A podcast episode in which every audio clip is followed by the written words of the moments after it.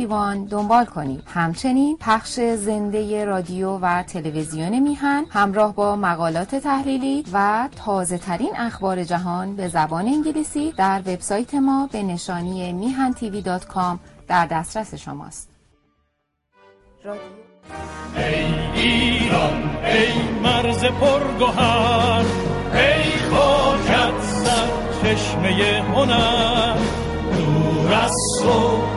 ای اندیشه بدا آینده مانی کجا بدان دشمن ار تو سنگ خوره ای من آهنم جان من فدای خاک پاک میهنم. به وطن شد پیشم دور از تو نیست اندیشم. در راه تو کی ارزشی دارد این جان ما. پاینده با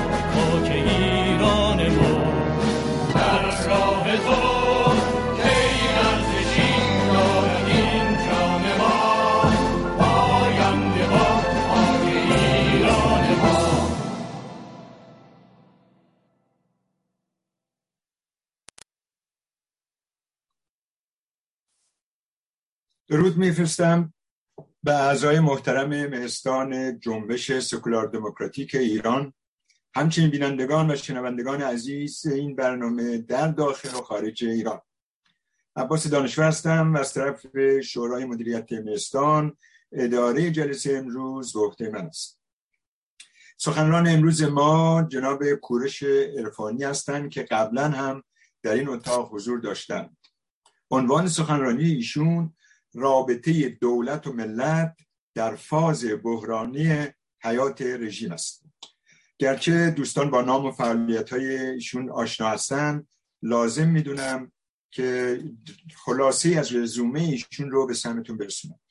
کوروش ارفانی متولد 1344 شمسی مطابق با 1965 میلادی در تهران می باشن تحصیلات دانشگاهیشون رو در رشته علوم اجتماعی در دانشگاه تهران به پایان رسوندن و برای ادامه تحصیل به فرانسه رفتن و در اونجا بحث لیسانس جامعه شناسی نایل آمدن. در 1993 در همین رشته فوق لیسانس و سال بعد پیش دکترای تاریخ فرهنگ و جامعه را به پایان رسوندن. در دانشگاه پاریس هشتم و دانشگاه سوربن تدریس کردم در در 2007 با آمریکا مهاجرت کرده و در اونجا نیز به تدریس مشغول شدم کوروش ارفانی از بنیانگذاران سازمان فرهنگی سیاسی خود رهاگر خود رهاگران بوده و نیز از بانیان حزب ایران آباد می باشد وی مدیریت تلویزیون دیدگاه را بر عهده داشت و دارند و برنامه های هفتگی خود را در این رسانه ارائه می دهند. از ایشان چندین کتاب و مقاله در زمینه جامعه شناسی و مدیریت منابع انسانی منتشر شده است. لازم است توضیح بدم که امروز 20 سال تحسن دانشیان و سرکوب خونین اونها در 18 تیر, تیر ماه می باشد که نیروهای فاشیستی حکومت اسلامی مسلحانه به کوی دانشگاه تهران یورش بردن در 20 سال پیش و به دستور سردمداران نیروها اشخاصی چون محمد باقر غالیباف قاسم سلیمانی و نظری اگه اشتباه نکنم فرهاد نظری دستور سرکوب سرکوب خونی دانشجویان داده شد. حتی دانشجویان از اون داستان همه می‌دونیم از بالا پرتاب کردن دانشجویانی گمنام شدن و این اعتراضات گسترش پیدا کرد در شهرهای مثل تبریز و تهران و غیره. و لازم بود که اینجا یک یادآوری بشه به این روز مهم که به نام خیزش دانشجویی است. اما این نشست مثل همیشه به طور زنده از طریق ماواره میهن تیوی و کانال های اینترنتی مثل یوتیوب و توییتر پخش میشه. پس از پایان سخنان ایشون دوستان حاضر در سالن برای اظهار نظر یا طرح پرسش با فشردن شماره یک می‌تونن وقت بگیرن و هموند گرامی خانم سپیده قیاسفند هم پرسش ها و نظرات هموطنان را در خارج از سالن منعکس خواهند کرد. جناب عرفانی میکروفون در اختیار شماست. بفرمایید.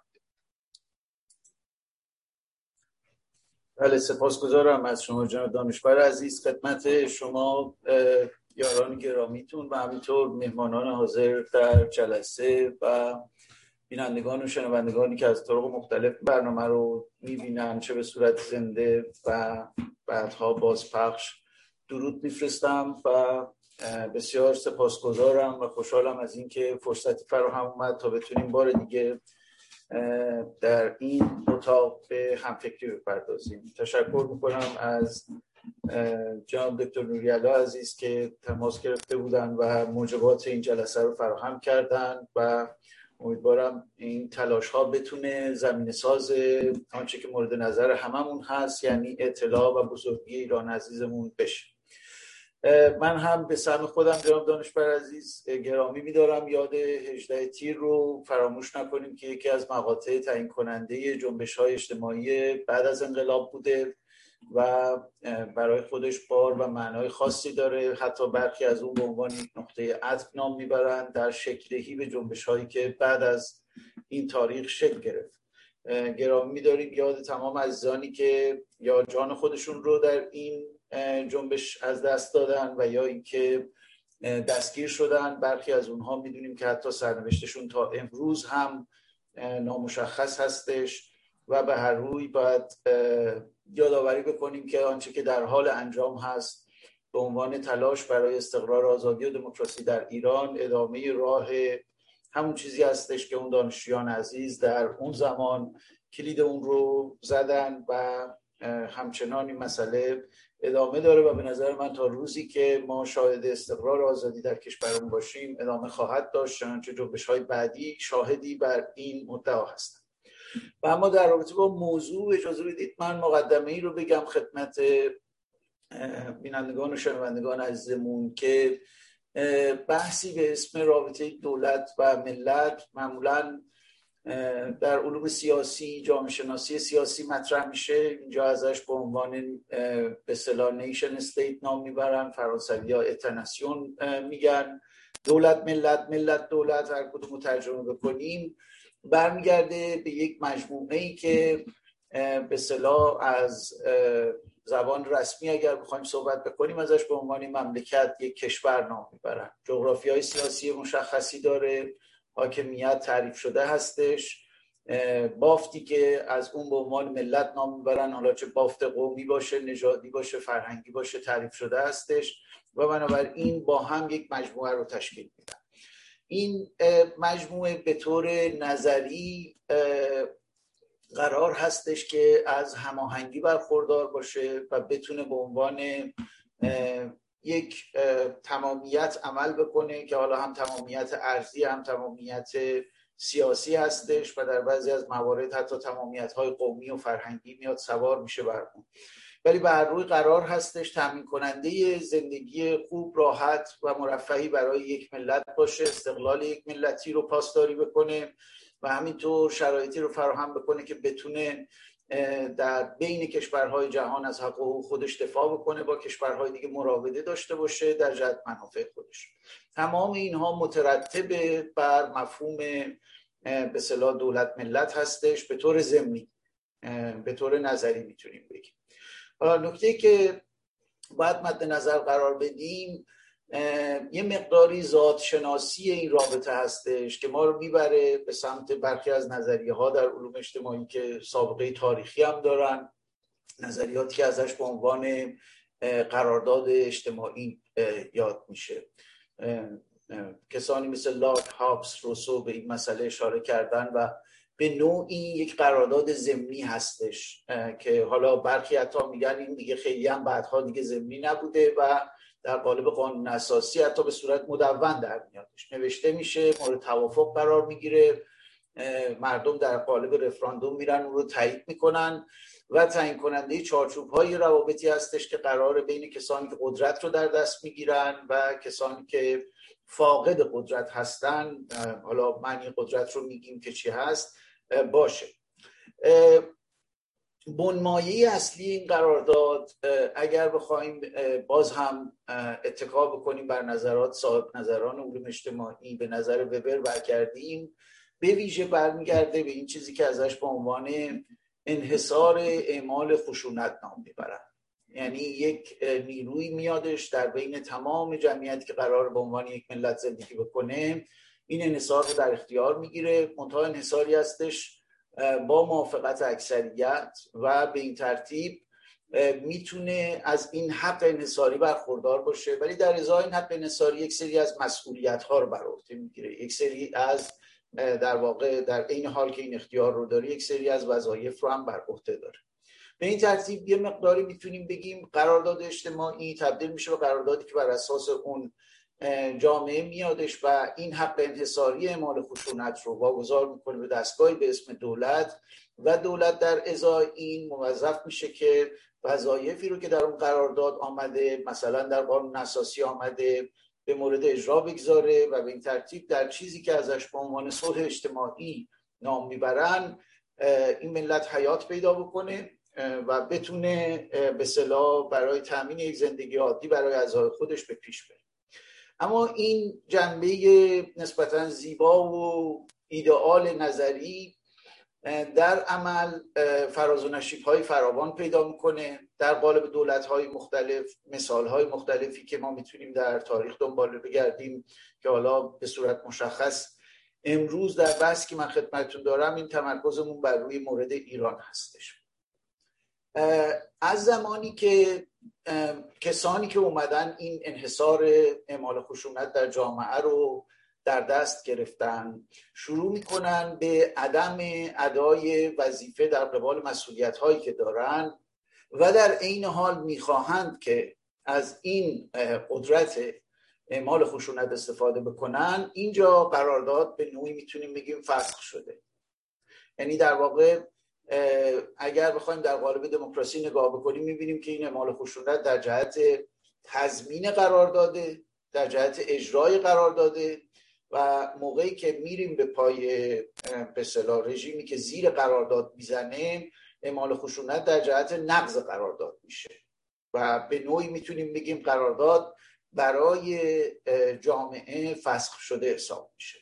حالا تمام این روابط رو برای اینکه باز هم بتونیم در چارچوب همین علوم اجتماعی بررسی بکنیم از واژه‌ای به اسم مشروعیت ازش استفاده بکنیم قدرتی که میبایستی دارای مشروعیت باشه و مشروعیتش در گروه اینه که به واسطه این حق انصاری که بهش داده شده وظایف خودش رو انجام میده.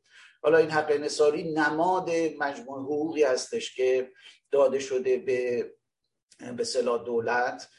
ولی در این حال تمام اداره امور چیزی که به ثروت های عمومی میگن مالکیت عمومی میگن تمام اینها در اختیار دولت تا بتونه خدمت بکنه به جامعه. و می‌بینیم که در بسیاری از موارد کسانی که میان این اختیارات رو در دست می‌گیرن زیر این قرارداد می‌زنن و شروع می‌کنن به عدم اجرای اون تعهدات و بعد در ازای این مسئله در جواب در واقع اعتراض جامعه که می‌خواد زیر سوال ببره به صلاح این مسئله فسخ یا نقض یا دستکاری قرارداد رو می‌پردازن به اعمال خشونت. بنابراین می‌بینیم در, در حالی که چارچوب نظری پیش بینی شده که این قدرت انحصاری اعمال خشونت بره برای اینکه بتونه این قرارداد رو تمدید بکنه حفظ بکنه نگهداری بکنه اجازه نده که هیچ نیروی دیگری بیادش بخواد اینو به هم بزنه. جریان های تروریستی نمی‌دونم به صلاح آشوبگر و غیره و حفاظت بکنه از جان جامعه حفاظت بکنه از منافع و حقوق جامعه. مثلا وقتی می‌خوان تظاهراتی داشته باشن امنیت اونا رو حفظ بکنه. درست در نقطه عکس شروع بکنه عمل کردن. و ما اینجا دیگه داستانی به اسم مشروعیت رو می‌تونیم زیر سوال رفته حساب بکنیم. چرا که دولت بحث اعمال خشونت رو تبدیل به سرکوبگری می‌کنه. از اینجا به بعد جامعه شروع می‌کنه به واکنش نشون دادن. بنابراین رابطه دولت ملتی که قرار بودش خیلی دوستانه و عاشقانه باشه به قول معروف بر اساس اون قرارداد اجتماعی که ما اینها رو به شما میدیم و شما در ازای این میبایست به عنوان حاکمیت این مسئولیت ها رو برای ما انجام بدیم می‌بینیم که کاملا زیر سوال میره در مورد کشور خودمون. حالا من به صلاح این مرحله بندی تاریخیش رو هم خواهم گفت بعد از انقلاب تا ببینیم چگونه این مسئله اصولا به نوعی نف شده و بحثی به اسم به صلاح مشروعیت اجتماعی عملا مطرح نیستش.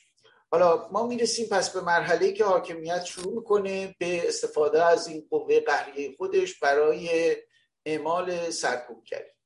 از اینجا به بعد نوعی رابطه برقرار میشه بین عملکرد دولت عملکرد حاکمیت در حوزه های مختلف اقتصادی اجتماعی سیاسی و غیره. و میزان استفاده ای که داره از این قدرت سرکوبگرانه خودش می‌کنه.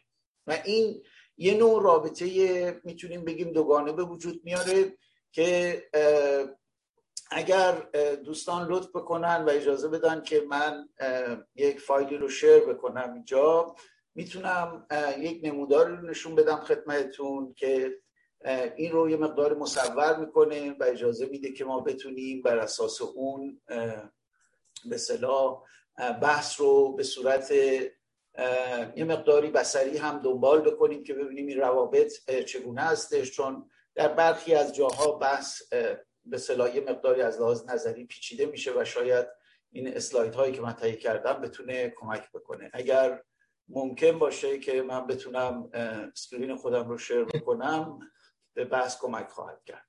بله جناب دارابی فکر کنم مشغولن. الان انجام میشه چشم. بسیار خوب. منظور من برقراری رابطه هستش بین دو پارامتر. من اومدم مجموعه این مسئولیت هایی رو که دولت قاعدتا میبایستی انجام بده حداقل در مورد کشورهایی مثل ما که سابقه می‌تونیم بگیم دموکراسی یا چیزی به اسم آزادی سیاسی اینها رو بسیار کمتر داریم. من این رو بردم تقلیل دادم به یک پارامتر اقتصادی در واقع که عزیزانمون بتونن ببینن. اجازه بدید من در بین تمام این چیزهایی که باز هستش برم به روی بله امیدوارم که این اسلاید رو داشته باشید الان. بله بله. من یک رابطه برقرار کردم. هست اسلاید جناب دانشور عزیز؟ قابل دیدن بله بله, بله واضحه. خیلی من بسیار خوب. من یه ارتباطی برقرار کردم بین پارامتر سرکوبگری که سوء استفاده از این قوه قدرت انحصاری مال خشونت هستش و شاخصی که به صورت خیلی کلی اسمش رو گذاشتم پویایی اقتصادی. حالا چرا پویایی اقتصادی؟ برای اینکه قاعدتا تأمین این پویایی در اقتصاد یک کشور نیازمند حداقلی از رعایت قانونمندی ها حساب و کتاب نمی‌دونم حداقلی از آزادی مدنی یا رعایت حقوق مدنی اینها هست. و در این حال با خودش رفاهی رو به دنبال میاره. کار و شغل به وجود میاره درآمد قدرت خرید و تمام اینها رو در بر داره. و لذا می‌تونه شاخص باشه که برای جمع کردن اون مجموعه ای که به عنوان چهار عنصر سیاسی اقتصادی اجتماعی فرهنگی میارن اینجا ما حداقل سه بخشش رو این در این داشته باشیم. رابطه ای که برقرار میشه بین میزان سرکوبگری و پویایی اقتصادی یک رابطه مستقیم و معکوس هستش.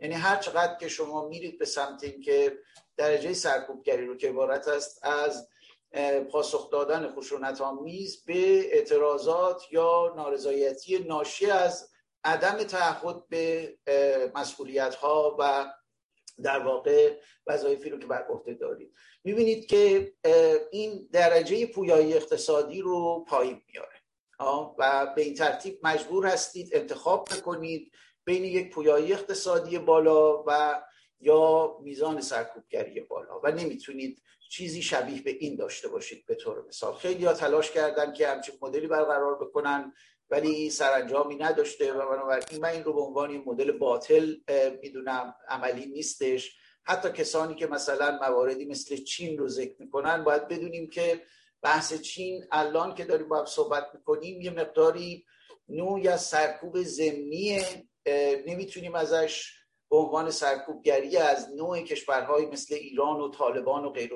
نام ببریم. اینها به نوعی می‌تونیم بگیم ارجعیت هایی هستش که داده شده که حالا اگر فرصت باشه در مورد این ارجعیت ها و استقرار اون در جهان امروز در کشورهای حتی به دنبال دموکراسی بر اساس این نظرخواهی که اخیرا انجام شده درباره علاقه دموکراسی در کشورهای عرب خاورمیانه و همینطور کشورهای شمال آفریقا با هم صحبت خواهیم کرد. ولی این رابطه رو ما به عنوان رابطه تقریبا میشه گفت بدیهی از حیث تجربه. نه اینکه قانونمندی آسمانی چیزی باشه. تجربه نشون داده که شما میبایستی بین این دوتا یکی رو انتخاب بکنید حالا من بعدا برمیگردم به شرایط ایران ولی فقط برای اینکه یک پیشاگهی داده باشم در مورد اینکه در چه موقعیتی در رابطه با ایران هستیم تقریبا میشه گفت اینجا به سر می‌بریم.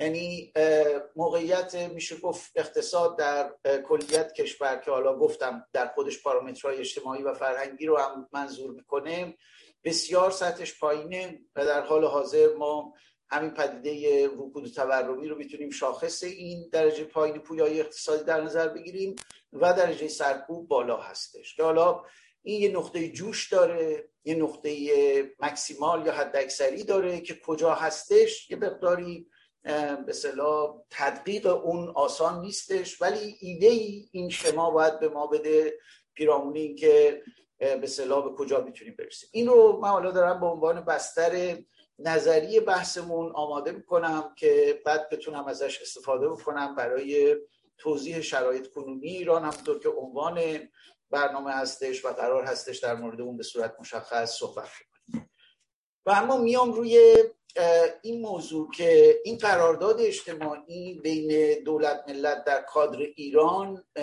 چه بلایی به سرش اومد؟ حالا بحث ما به صورت مشخص در مورد بعد از انقلابه. در مورد قبل از انقلاب هم عین همین مدل قابل استفاده هستش من از این مدل شکلی از این مدل در تز دکترای خودم استفاده کردم. زمانی که به دنبال ریشه های جام شناختی انقلاب ایران بودم. و دیدم که این شاخصی به اسم مشروعیت می‌تونه به خوبی عمل بکنه برای توضیح دادن اینکه چگونه ما کشیده شدیم به انقلاب سال 57 در ورای تمام دخالت هایی که خارجی ها کردن و توطعه و نمی‌دونم چی و اینها اگر بخوایم به یک مدل توضیح جامعه شناختی وفادار بمونیم دنبال بکنیم می‌بینیم که بحث بر سر از دست دادن مشروعیت اجتماعی رژیم شاه بودش و حالا جالب اینه که در سال 1157 به واسطه این که رژیم جمهوری اسلامی برخواسته از یک به اصطلاح انقلاب مردمی هستش مثل تمام رژیم های انقلابی دیگری که در طول تاریخ داشتیم در ابتدا از یک درجه بالای مشروعیت برخوردار هستند مشروعیت اجتماعی. حالا فراموش نکنیم که یه پرانتزی اگر بخوایم باز بکنیم چون این کلمه خیلی کلی هستش باید بدونیم وقتی این کلمه اجتماعی رو به کار می‌بریم الزاما به معنی همه با همی و صد درصدی کلمه نیستش. همیشه و همیشه مقداری به صلاح تدقیق زیرساخت های اجتماعی درش لازم. یعنی طبقات لایه ها موقعیت حتی در بعضی از موارد مثلا فرهنگی قومی در بعضی از کشورها دیده میشه لایه های فقیر همقوم حاکمیت چگونه ازش حمایت می‌کنن در حالی که برعکسش صادق نیستش. و این رو باید در نظر داشته باشیم که در ایران هم موقعی که میگیم مشروعیت اجتماعی حالا من توضیح خواهم داد که اونجوری نیستش که در مورد صد درصد ملت صحبت بکنیم. اصولا باید در نظر داشته باشیم که حضور جمعیتی که در انقلاب بود رو ما هرگز نمی‌تونیم صد درصدی بدونیم. صد درصدی جلوه داده میشه ولی وقتی برید به واقعیت های جمعیت شناختی و جامعه شناختی رو مراجعه کنید ببینید که نه بافت کسانی که اومدن در انقلاب شرکت کردن اولا از لحاظ کمی درصدی از جمعیت هستش ثانیا از لحاظ اجتماعی هم در برگیرنده کل ساختار طبقاتی جامعه نیست. حالا با این وجود ما از این واژه کلی مقداری استفاده می‌کنیم مشروعیت اجتماعی و میریم این مرحله بندی رو به صلاح می‌بینیم. این مرحله بندی رو من اینجا هم برای اینکه جلوی چشم شما عزیزان باشه اووردم و اگر موافق باشید من توضیحات در این رابطه بدم که روشن باشه چون ممکنه این گونه در اسلاید قدری پیچیده به نظر برسه. ما یک فاز ابتدایی داریم از 23 بهمن 57 که میره تا تقریبا حدودا میشه گفت 1160 حالا برخی میان مثلا تابستان 1160 رو میار می‌گیرن موقعی که سرکوب ها اوج گرفت و غیر و و اینها. ولی تا اون زمان رو ما می‌تونیم بگیم که یک نوع همزیستی وجود داره. یعنی به صلاح اعطای مشروعیت اجتماعی به طور گسترده از جانب جامعه به حاکمیت که برخواسته مثلا از انقلاب و قرار هستش که آرمان های انقلاب رو نمایندگی بکنه.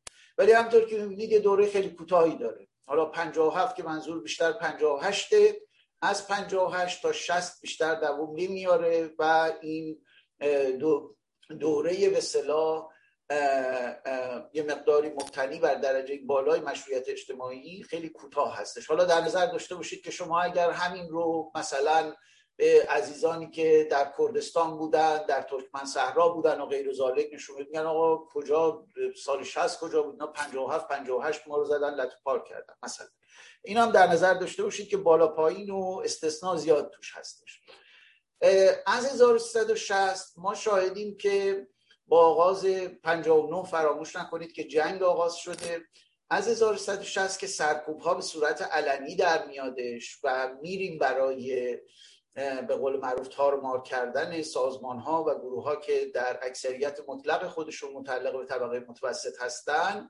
اینجا می‌بینیم که اون چیزی که هدف قرار می‌گیره در طی این دوره‌ای که داریم صحبت می‌کنیم که تقریبا میشه معادل دوره جنگ این هستش که سرمایه گذاری زیادی میشه بر روی همراه سازی طبقات محروم که حالا این طبقات محروم شامل دو بخ... به دو حوزه شهری و روستایی هستش. و اگر فرصت باشه بعدا من توضیح بدم خواهید دید که این لایه های محروم روستایی چگونه بعدا میان تبدیل میشن به لایه های اصلی شهرنشین حامیان اجتماعی رژیم جمهوری اسلامی. ولی فعلا در این مقطع در نظر بگیریم که به نوعی بیعتنایی به طبقه متوسط هست و سرمایه گذاری داره میشه از طریق جنگ و جبهه و مزایایی که اونجا هست و غیر و روی طبقات محروم. جنگ که تموم میشه صحبت از مسئله بازسازی میشه یادتون باشه هاشمی رفسنجانی میاد و من دوره هاشمی رفسنجانی به اضافه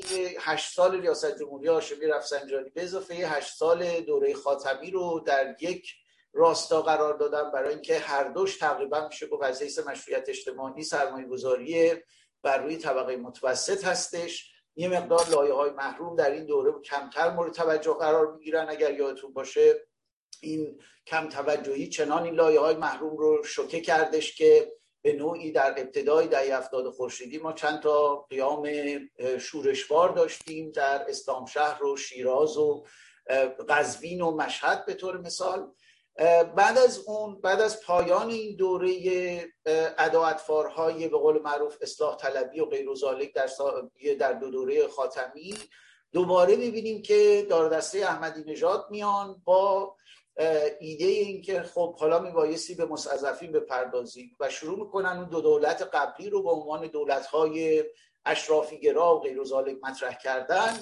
و دست نوازش می‌کشن بر سر لایه های محروم جامعه. اما ویژگی اصلی این دوره که واقعا یه پدیده تاریخی هستش اگر بخوایم از حیث سیاسی بهش نگاه بکنیم عبارت است از تارمار کردن واقعی طبقه متوسط به ویژه بعد از آغاز طرح معروف به یارانه ها که حتی در حال حاضر هم به نوعی میشه گفت ادامه داره. پس ما شاهد هستیم که در 1384 تا 1392 عملا این دوره دو دوره ریاست جمهوری احمدی نژاد اختصاص پیدا می‌کنه به زدن میشه گفت زیرساخت های طبقه متوسط چه از لحاظ معیشتی و چه از لحاظ سیاسی فرهنگی. فراموش نکنیم که در میانه این دوره که داریم در موردش صحبت می‌کنیم جنبش سبز رو داریم که یکی از جدیترین و میشه گفت اصلی ترین ضربه هایی هستش که طبقه متوسط وارد میشه. حتی بدنی سیاسی طبقه متوسط مطرح میشه چه داخلیش چه خارجیش و طبق برخی از پژوهش هایی که صورت گرفته به نظر می‌رسه که چیزی بین 400 تا 450 هزار نفر بعد از جنبش 88 از لایه های طبقه متوسط به دلیل ترس یا سرخوردگی یا چیزهای مسائلی از این دست کشور رو ترک کردن. بنابراین خود این طبقه متوسط رو تا حد زیادی از اون بدنی اصلی و هسته کنشگر خودش تخلیه کردش. بعد وارد دوره روحانی میشیم که در این دوره هم می‌بینید یه تلاشی تلاشکی می‌کنن در جهت اینکه یه آبروی نزد طبقه متوسط بخرن.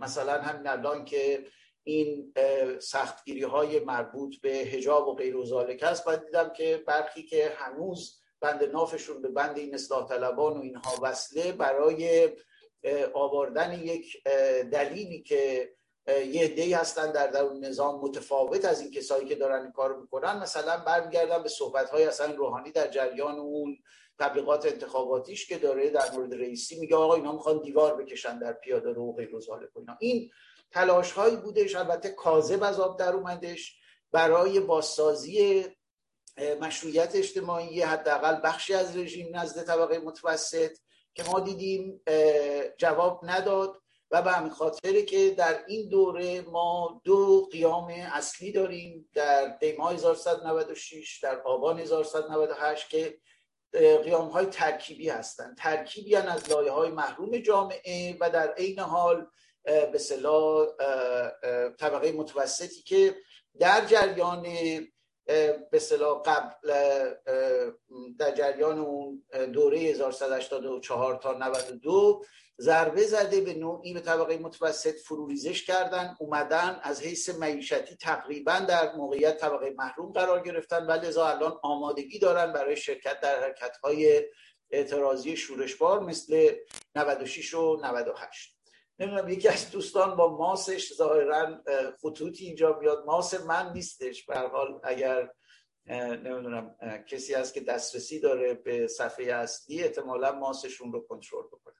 خب من میام بر سر 1400 دوره آخری که در این به سلسله مراتب زمانی می‌بینید. در 1400 به نظر می‌رسه که در اتاقهای فکر نظام به یک نتیجه گیری خیلی محیر العقول رسیده نظام جمهوری اسلامی و اونی که اصولا ما دیگه نیازی به مشروعیت اجتماعی نداریم. حالا به معنی مطلق کلمه نیستا به معنی از سر اجبار هستش. بنابراین میان به نوعی صرف نظر می‌کنن از مشروعیت اجتماعی و انتخابات خرداد 1400 نمادی بودش این داستان روی کار آوردن رئیسی. نمادی بودش از مهندسی انتخابات بدون در نظر گرفتن اهمیت حضور یا عدم حضور جمعیت. مثلا براشون مهم نبودش که یه میلیون نفر برن یا چند میلیون نفر برن. نتیجه ای بود تصمیمی گرفته شده بود و قرار بودش که با یه عددی اعلام بشه و شد. این رو من نماد صرف نظر کردن رژیم از مشروعیت اجتماعی می‌دونم که حالا در نظر بگیرید اگر شما این رو ببرید بذارید جلوی بسیاری از این تئوریسین هایی که باور دارن قدرتی نمی‌تونه بدون مشروعیت اجتماعی باقی بمونه شاید براشون خیلی تعجب برانگیز باشه. ولی یه ذره که جلوتر بریم خواهید دید که دلیلی که نظام جمهوری اسلامی به این راحتی اگر بتونیم بگیم از مشروعیت اجتماعی گذر کرده به خاطر این استش که انتخاب دیگری براش باقی نمونده و حالا دلایل اون رو در همون پارامتری که تحت عنوان پویایی اقتصادی خدمتتون ارز کردم من باز خواهم کرد. اما برای اینکه بتونیم بحث رو بیاریم به شرایط کنونی اجازه بدید ببینیم در دل این تحولی که دارید ملاحظه میفرمایید در دل جامعه در درون لایه های مختلف جامعه و نزد افراد اعضای جامعه چی میگذره؟ این تحول به صورت به صورت از حالت ساختاری و کلیش بخوایم در بیاریم و یه مقداری بریم در دنیای مشخص افراد خانواده ها قش های به اجتماعی و همینطور محفل ها و غیر به چه صورت هستش؟ برای منظور باز هم من اومدم و یک سیر تحول نارضایتی و تبدیل به اعتراض رو آوردم. که حالا این در درون جامعه چگونه اتفاق میفته و چی میگذره؟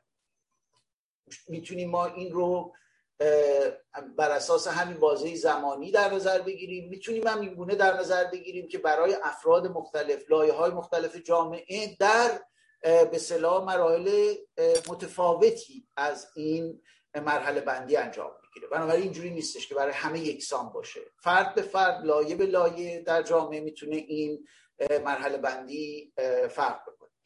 در درجه اول به نظر می‌رسه که یه بحث روانشناسی اجتماعیه که بعد اتصال پیدا می‌کنه به بحث جامعه شناسی و جامعه شناسی سیاسی. به این صورت که در درجه اول به واسطه عمل کرده حاکمیت به نظر می‌رسه نوعی از مقاومت روانی. حالا من اینجا از کلمه مقاومت استفاده کردم میشه اسمش رو احساس احساس گذاشت میشه واکنش گذاشت چیزی شبیه به حال دنیاییه که در بین افراد به صلاح تحت یک حاکمیتی که عمل کرده شروع می‌کنه به تولید نارضایتی داریم صحبت می‌کنیم.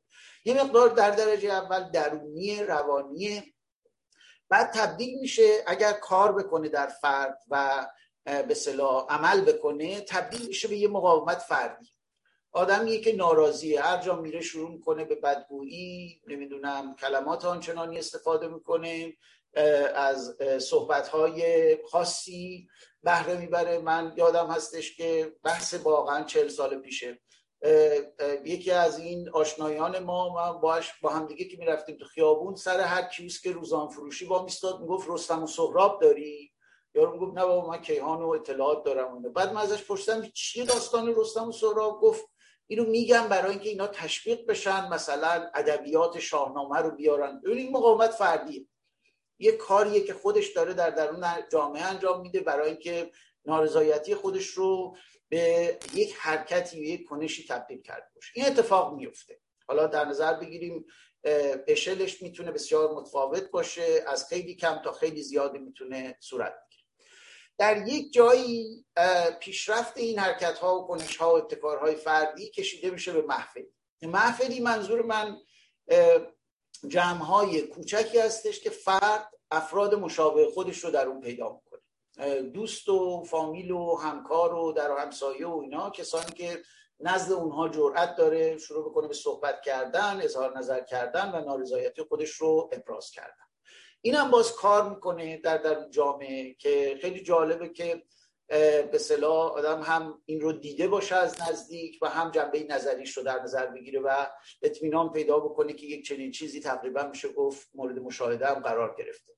از یه جایی دیگه داریم در مورد ادامه فشارها صحبت کنیم. یه تحول از یک جایی این محافل دیگه نمی‌تونن به صورت خیلی بسته عمل بکنن چون احساس کنن به خامت اوضاع به حدیه که باید دست به یه کاری بزنن. تبدیل به یه مقاومت جمعی میشه. مقاومت جمعی حرکت های محدود اما بازه مثلا ای از کارمندان که میرن در اتاق مدیر و شروع می‌کنن به ابراز اعتراض نسبت به وضعیتشون ای از کارگران هستش که دست از کار می‌کشن برای چند ساعتی تا با کارفرما در مورد شرایط کارشون به طور مثال صحبت بکنن. این رو ما داریم مقاومت جمعی به عنوان اینکه مقاومت در جمع هستش. یه جمع. هنوز خصلت جامعوی به قول برخی یا اجتماعی پیدا نکرده. مرحله بعدیش مقاومت اجتماعیه. یعنی زمانی که دیگه جواب نداده و به قول معروف حرکت از توی دفتر و اداره و کارخونه کشیده میشه توی خیابون. و اینجا ما به صلاح می‌تونیم شاهد حرکت هایی باشیم گسترده که حالا بعد میایم روی مورد خاص کشورمون ببینیم چی هستش. اما در فاز نهایی این سیر تحول می‌تونه کشیده بشه به چیزی که ازش به عنوان مقاومت سیاسی نام می‌بریم دلیل اینی هم که میچرخه به سمت سیاسی این هستش که منشأ نارضایتی حاکمیت که یک نهاد سیاسی هست. و الا ممکنه چنین روندی در کشورهایی که مثلا از دموکراسی برخوردار هستن ادامه پیدا بکنه و اشکال دیگری مثل اعتصاب های سراسری که سندیکاهای بزرگ در کشورهای اروپایی راه میندازن و اینها. ولی اگر هم به مقاومت سیاسی بخوایم تعبیرش کنیم تبدیل میشه به یه موجی که میاد نتیجه انتخابات رو عوض می‌کنه و یه حاکمیتی رو می‌کشه پایین یک جناحی رو می‌کشه پایین جناح دیگری رو میاره. در مورد کشورهای استبداد زده مثل ما قضیه مقاومت سیاسی عملا به معنی رفتن به پای ایجاد تغییراتیه که اینجا ازش به عنوان رژیم چنج نام می‌برن که حالا الزامن هم همیشه دنبال این نبوده. جنبش 18 تیری که ازش صحبت کردیم چنین خصوصیتی نداشت. جنبش 88 چنین خصوصیت نداشت. یعنی هدف واقعا متمرکز نشد بر روی تغییر رژیم. ولی معنایی که ازش تعبیر می‌شد حداقل توسط حاکمیت همین بود که این به رژیم چنج یا تغییر رژیم منجر میشه. به حال این سیر رو در نظر داشته باشیم. حالا میایم سراغ این که حاکمیت های استبدادی که گفتیم قرارداد اجتماعی رو شکستن و از انحصار اعمال خشونت دارن برای سرکوب استفاده می‌کنن اینها دست به چه کاری می‌زنن؟ موقعی که در مقابل واقعیت تحقق این سیر تحول نارضایتی و تبدیل شدنش به اعتراض قرار می‌گیرن. اجازه بدید اول روایت موفق رو ببینیم. این روایت موفق عبارت است از زمانی که حاکمیت ها این روند رو می‌شناسن. می‌دونن چنین سیر تحولی وجود داره و لذا سفت و سخت از همون ابتدا وارد عمل میشه. مثلا عمل کرده می‌تونیم بگیم بسیاری از این دستگاه های امنیتی در بلوک شرق زمان جنگ سرد رو ما می‌تونیم جزو اینها ببینیم. اصلا اجازه نمی‌دادن که از یه محفلی جلوتر بره. چند تا نویسنده اگر دور هم دیگه جمع می‌شدن چند تا شاعر نمی‌دونم در همسایه میومدن سراغشون نمونهش همین پلیس مخوف آلمان شرقی بودش که در این زمینه تبهر خیلی بالایی از خودش داشت. بنابراین می‌بینید که چنان درجه سرکوب شدیده که یک کارآمدی قابل توجهی رو براش در همون مراحل ابتدایی به قول برخی نطفه‌ای شکگیری این روندی که می‌تونه به یک بحران سیاسی تبدیل بشه رو اعمال می‌کنن و خفش می‌کنن. نمونه اون رو همین الان ما در کره شمالی داریم که واقعا حتی میشه گفت بین مقاومت روانی و مقاومت فردی قضیه رو قفل کرده. و اجازه نمیده که مگر اینکه مثلا شهروندان کره شمالی توی خونه بین خودشون شاید شاید جرأت بکنن چیزی رد و بدل بکنن و یا اغلب در کابوس هاشون هستش که به اعتراض می‌پردازن. خب ببینید این سرکوب ضد بشری ضد انسانی ضد مدنی ولی در این حال کارآمد و اجازه نمیده که برن به سمت دردسرسازی سیاسی. حالا حاکم این روایت موفقه. این رو من مطمئن هستم اگر جمهوری اسلامی میتونستش حتما و حتما چنانچه از همون ابتدای انقلاب هم خیز برداشته بود. زمانی که به بچه های دبستان و مدرسه گفته بودش که اگر پدر مادراتون در خونه صحبت می‌کنن راجع به نمی‌دونم مسائل سیاسی و اینا شما بایستی بیاید گزارش بدید. ببینید تلاشش رو کرد. حالا یه مثال فراوانه. ولی مثل همه چیز دیگرش ناکام و ناموفق. حالا میایم سراغ روایت شکست خورده. اینجا نظام گل گلاب جمهوری اسلامی رو در مقابل خودمون داریم با دستگاه سرکوب عظیم طویل پرهزینه 16 17 تا نهاد امنیتی اطلاعاتی و غیر ولی شما می‌بینید که فاقد کارآمدی به معنی فنی کلمه آنگونه که اینجا دیدیم. و لذا این سیر در حال طی شدن هستش یعنی علا رقم تمام از قتل های 67 شما بگیرید تا سرکوب احزاب سازمان های سیاسی از بین بردن سندیکاها همین 18 تیری که داریم صحبت می‌کنیم یادتون باشه به واسطه بستن یک روزنامه مطرح شد یک روزنامه انتقادگرا مطرح شد. هر کاری که تونسته کرده و الان هم که دیگه به نوعی می‌تونیم بگیم در اوجش هستیم ولی می‌بینید که این روند داره طی میشه. و جالب این هستش که ما الان در مراحل نسبتا پیشرفته این روند در ایران هستیم.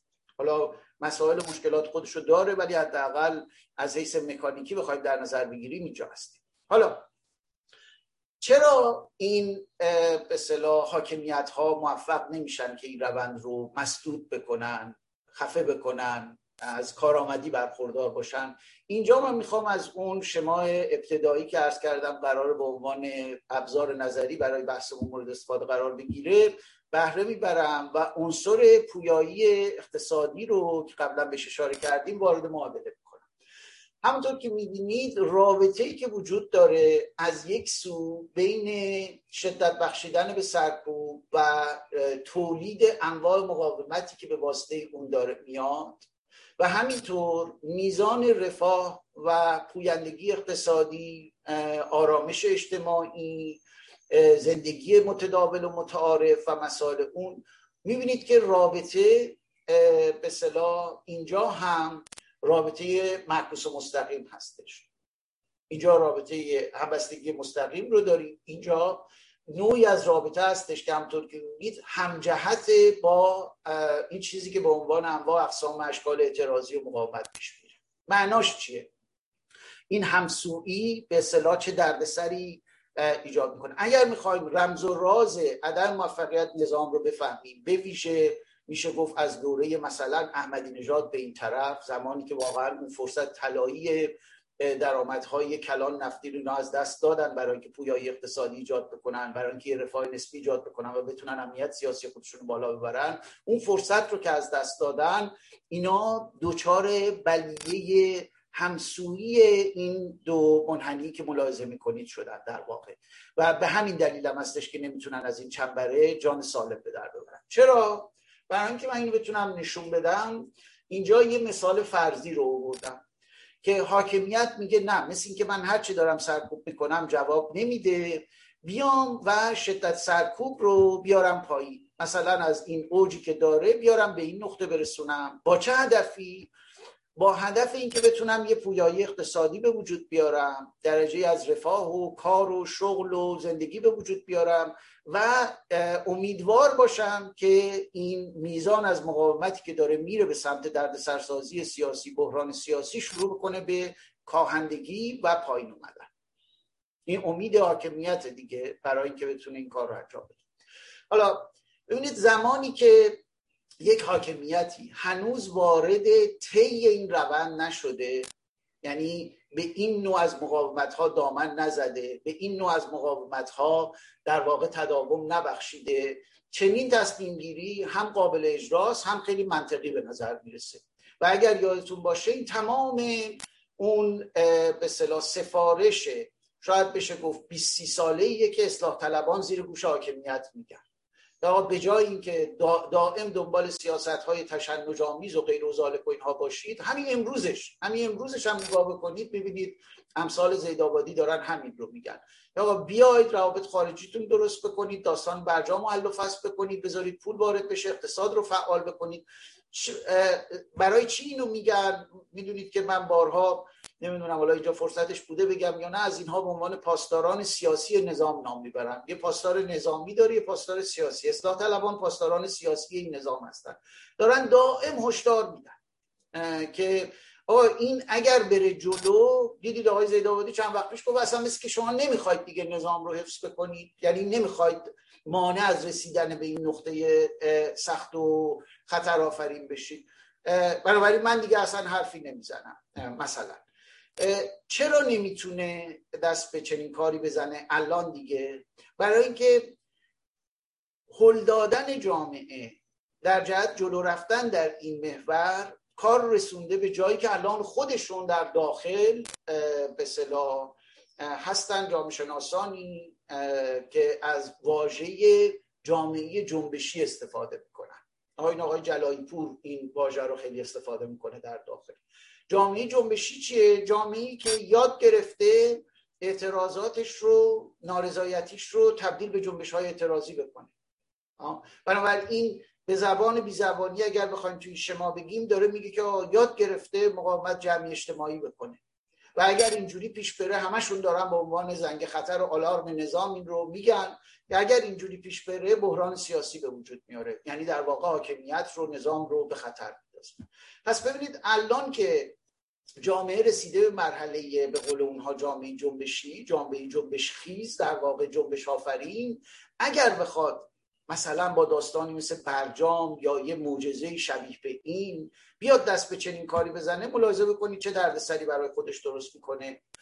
مجبور فیتیله سرکوب رو بکشه پایین بیاره در این نقطه تا بتونه درجه از پویایی اقتصادی رو تامین بکنه. چون می‌دونیم که با اون درجه بالا نه کسی سرمایه گذاری می‌کنه در داخل کشور نه سرمایه گذاری خارجی میاد نه بانک ها حاضرن کار بکنن نه مردم حاضرن پولشون رو به خطر بندازن و اینها. پس بایستی سرکوب و داستان سرکوبگری مثل دوره مثلا پویایی اقتصادی و فعالیت که می‌خواستن در دوره رفسنجانی به راه بیاندازن در دوره خاتمی به راه بیاندازن که جذب سرمایه بکنن به قول خودشون. یک سری از سرکوبگری های متداول ایدئولوژیک و افرادیشون رو کم کرده ولی نگاه بکنید که این بار چرا نمی‌تونن این کار رو بکنن؟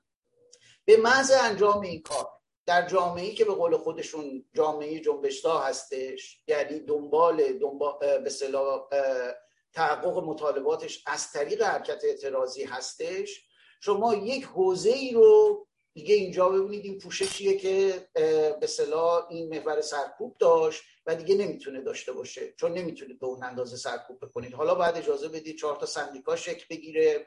نمی‌دونم یک سری از اعتراضات به طور مثال به صورت مسالمت آمیز انجام بشه و غیر پس میاید برای خودتون یک دردسر بزرگ درست می‌کنید و اونی که یک حوزه رشد خطر غیر قابل کنترل یا غیر قابل دسترسی برای خودتون می‌سازید. نه به خاطر اینکه به طور نظری غیر قابل دسترسیه به خاطر اینکه از این بر مجبورید باج بدید که بتونید امتیاز اقتصادی بگیرید. این حوزه رشد دوستان همون حوزه هستش که جمهوری اسلامی می‌دونه اگر بره به پای چنین محاسبه خطایی حسابش رو می‌سازه.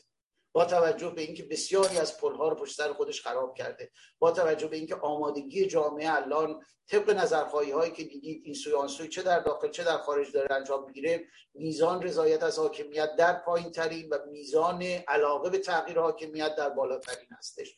پس ببینید بر اساس اقلانیت پاسداری آخوندی انجام یک چنین مانوری بسیار بسیار خطرناک حالا بذارید پارادوکس قضیه رو هم ببینید اگر نخوان این کار رو بکنن و این حوزه رشد خطر رو برای خودشون فراهم بکنن چیکار باید بکنن؟ باید شدت سرکوب رو بالا نگه دارن. شدت سرکوب بالا همطور که در این منحنی می‌بینیم به معنی پویایی اقتصادی کم. پویایی اقتصادی کم به معنی بیکاری، تورم، رکود، گرانی، مسائل معیشتی و لذا فشاری که به این طرف میاره برای هل دادن هرچه سریعتری مقاومت جمعی اجتماعی به سمت مقاومت سیاسی. آه؟ اینجا می‌بینیم که به صلاح با این عملکرد خودشون یه حوزه خطرسازی در عرصه اقتصادی به وجود میارن. یعنی اون موتور انگیزشی لازم برای مقاومت اجتماعی رو دارن در حوزه اقتصاد تقویت می‌کنن دارن تشدید می‌کنن. و حالا من فکت ها و آمارهایی در اختیار دارم که اگر فرصت باشه بعدا راجبش صحبت می‌کنیم که چگونه فریاد اقتصاددانان در اومده که این تصمیماتی که گرفتید فقط به یک انفجار اجتماعی منجر میشه. چرا؟ چون اونها این مکانیزم رو می‌شناسن. اونها می‌دونن که نارضایتی معیشتی ترجمه خواهد شد در به صلاح حرکتی که حالا اسم شورش باشه جنبش باشه جنبش نان آزادی باشه هر که باشه هل داده میشه به سمت نوعی از مقاومت سیاسی کنشگری سیاسی. و کنشگری سیاسی در مورد رژیمی که گفتیم به تمام پلهای مشروعیت اجتماعی خودش لگت زده و خراب کرده به معنی ضرورت تغییر رژیم هستش. به معنی اینه که میبایستی به صلاح این موضوع رو بپذیر حالا برای که از وقت حد استفاده رو کرده باشم میام سراغ اینکه اگر ما بر اساس این دستگاه تحلیلی چنین روندی رو یک روند در حال طی شدن و رفتن به سمت کنشگری سیاسی تعیین کننده و سرنوشت ساز بدونیم دوباره اینجا اگر بخوام به بنمایه این مراجعه کنیم ببینید یک بار از اون مرحله بندی ساختاری اومدیم پایینتر و لول درون جامعه رو نگاه کردیم. حالا باز یه مرحله میایم پایینتر و این رو من در قالب دو مفهوم اینجا مطرح کنم یکی مفهوم نفی که عملا شما مشروعیت حاکمیت رو نفی می‌کنید. الزاما به معنی نیستش که افتادید به جونش. ولی زمانی که بحث ترد میشه به معنی که فعال میشید برای اینکه به صلاح این ابزار قدرت رو از دست حاکمیت که فاقد مشروعیت هستش بیرون بیارید. پس بذارید اول به نفت بپردازید. این دو مرحله ای که باید طی بشه تا رژیم به اسم رژیم جمهوری اسلامی گورش رو گم بکنه و ما بتونیم به صلاح یک حاکمیت معقول متعارف داشته باشه. اما مسیر مسیر صاف و ساده و سیقل خورده ای نیستش. اگر به خود عنصر نفت نگاه بکنیم ملاحظه می‌کنید که یه تقسیم بندی جزئی در دلش بکنیم این گونه هستش که معمولا همون روند قبلی ها ولی باز یه ذره جزئی ترش کردیم. معمولا نفت می‌کنن نفتی هم فراموش نکنیم. سلب مشروعیت از حاکمیت. یعنی دیگه من مشروعیت حاکمیت رو به رسمیت نمی‌شناسم. بسیار خوب. در درجه اول نفتی هم خاموشه و فردیه. بعد میام گفتیم این رو به صورت فردی آشکارش می‌کنم.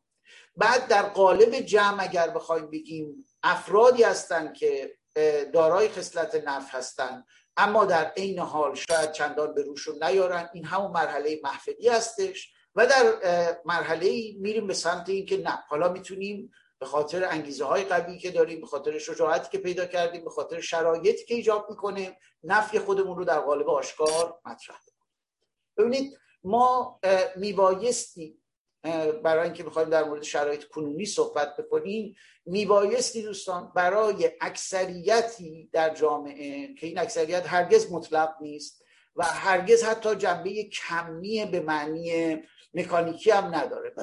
منظور کسانی هستش که می‌خواهند من ازشون به عنوان عناصر تغییرگر نام می‌برم می‌خواهند تغییر به وجود بیاد نزد اینها ما میبایستی به یه جمع کثیر این مرحله چهار برسیم. کسانی که به طور آشکار و جمعی حاکمیت رو نفت می‌کنن. اگر به این مرحله برسیم راه باز میشه برای گذر به مرحله ترد که حالا مشکلات خاص مرحله ترد بخش پایانی صحبت من هست.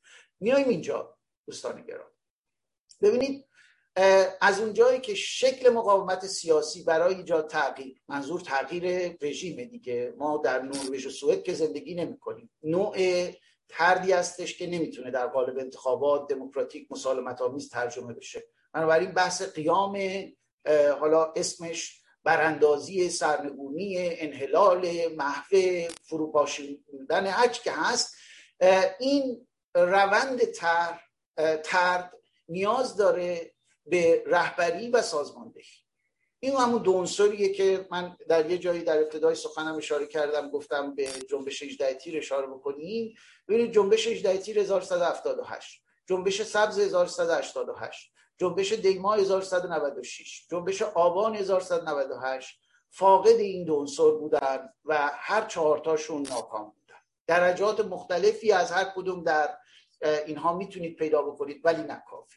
پس ببینید ما اگر همچنان در مرحله ای باشیم که بخوایم رژیم جمهوری اسلامی رو به مرحله ترد بکشونیم در حالی که سازماندهی نداریم و رهبری نداریم ناموفقیم.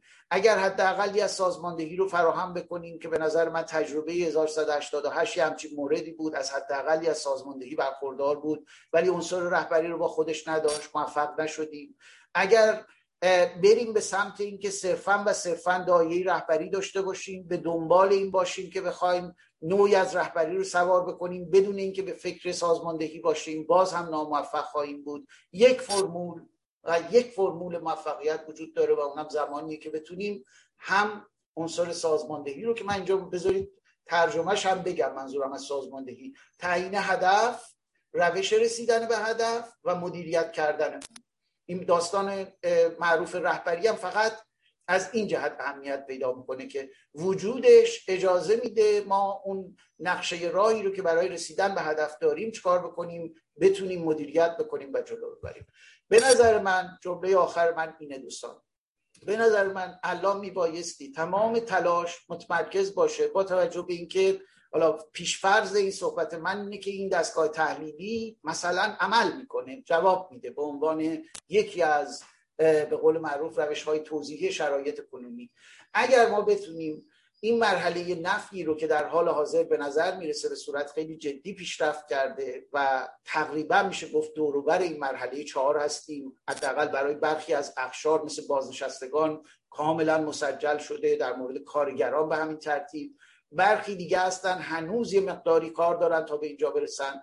ولی در نهایت اگر هم ما کمیت لازم رو اینجا بتونیم فراهم بکنیم گذرمون میفته به مرحله ترد و مرحله ترد بدون برو برگشت بر اساس تجاربی که ما در همین سالها در کشور خودمون تجربه کردیم بر اساس تجاربی که در قالب جنبش جنبش های مختلف بهار عربی داشتیم.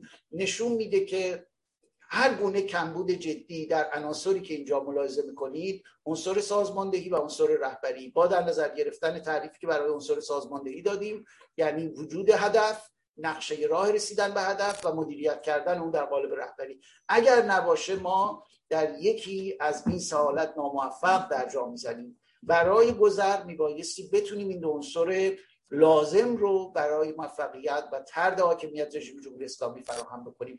اگر این اتفاق بیفته به نظر من راه باز میشه برای اینکه بشه این حاکمیت رو علی رغم تمام بیرحمی سبویت آدمکشی جنایت سرکوب و غیره بشه. مانند در واقع نکته الهام بخشی که دیروز در حرکت مردم سریلانکا وجود داشت بتونیم از پس اینها هم بر بیایم. بنابراین تلاش به صلاح جمعی تغییرگران به نظر من میبایستی الان متمرکز باشه نه در قالب نظری در قالب فعالیت های عملی مشخص برای تدارک این دو عنصر مورد نیاز و ضروری برای پیروزی جنبش ایجاد تغییر سیاسی در ایران.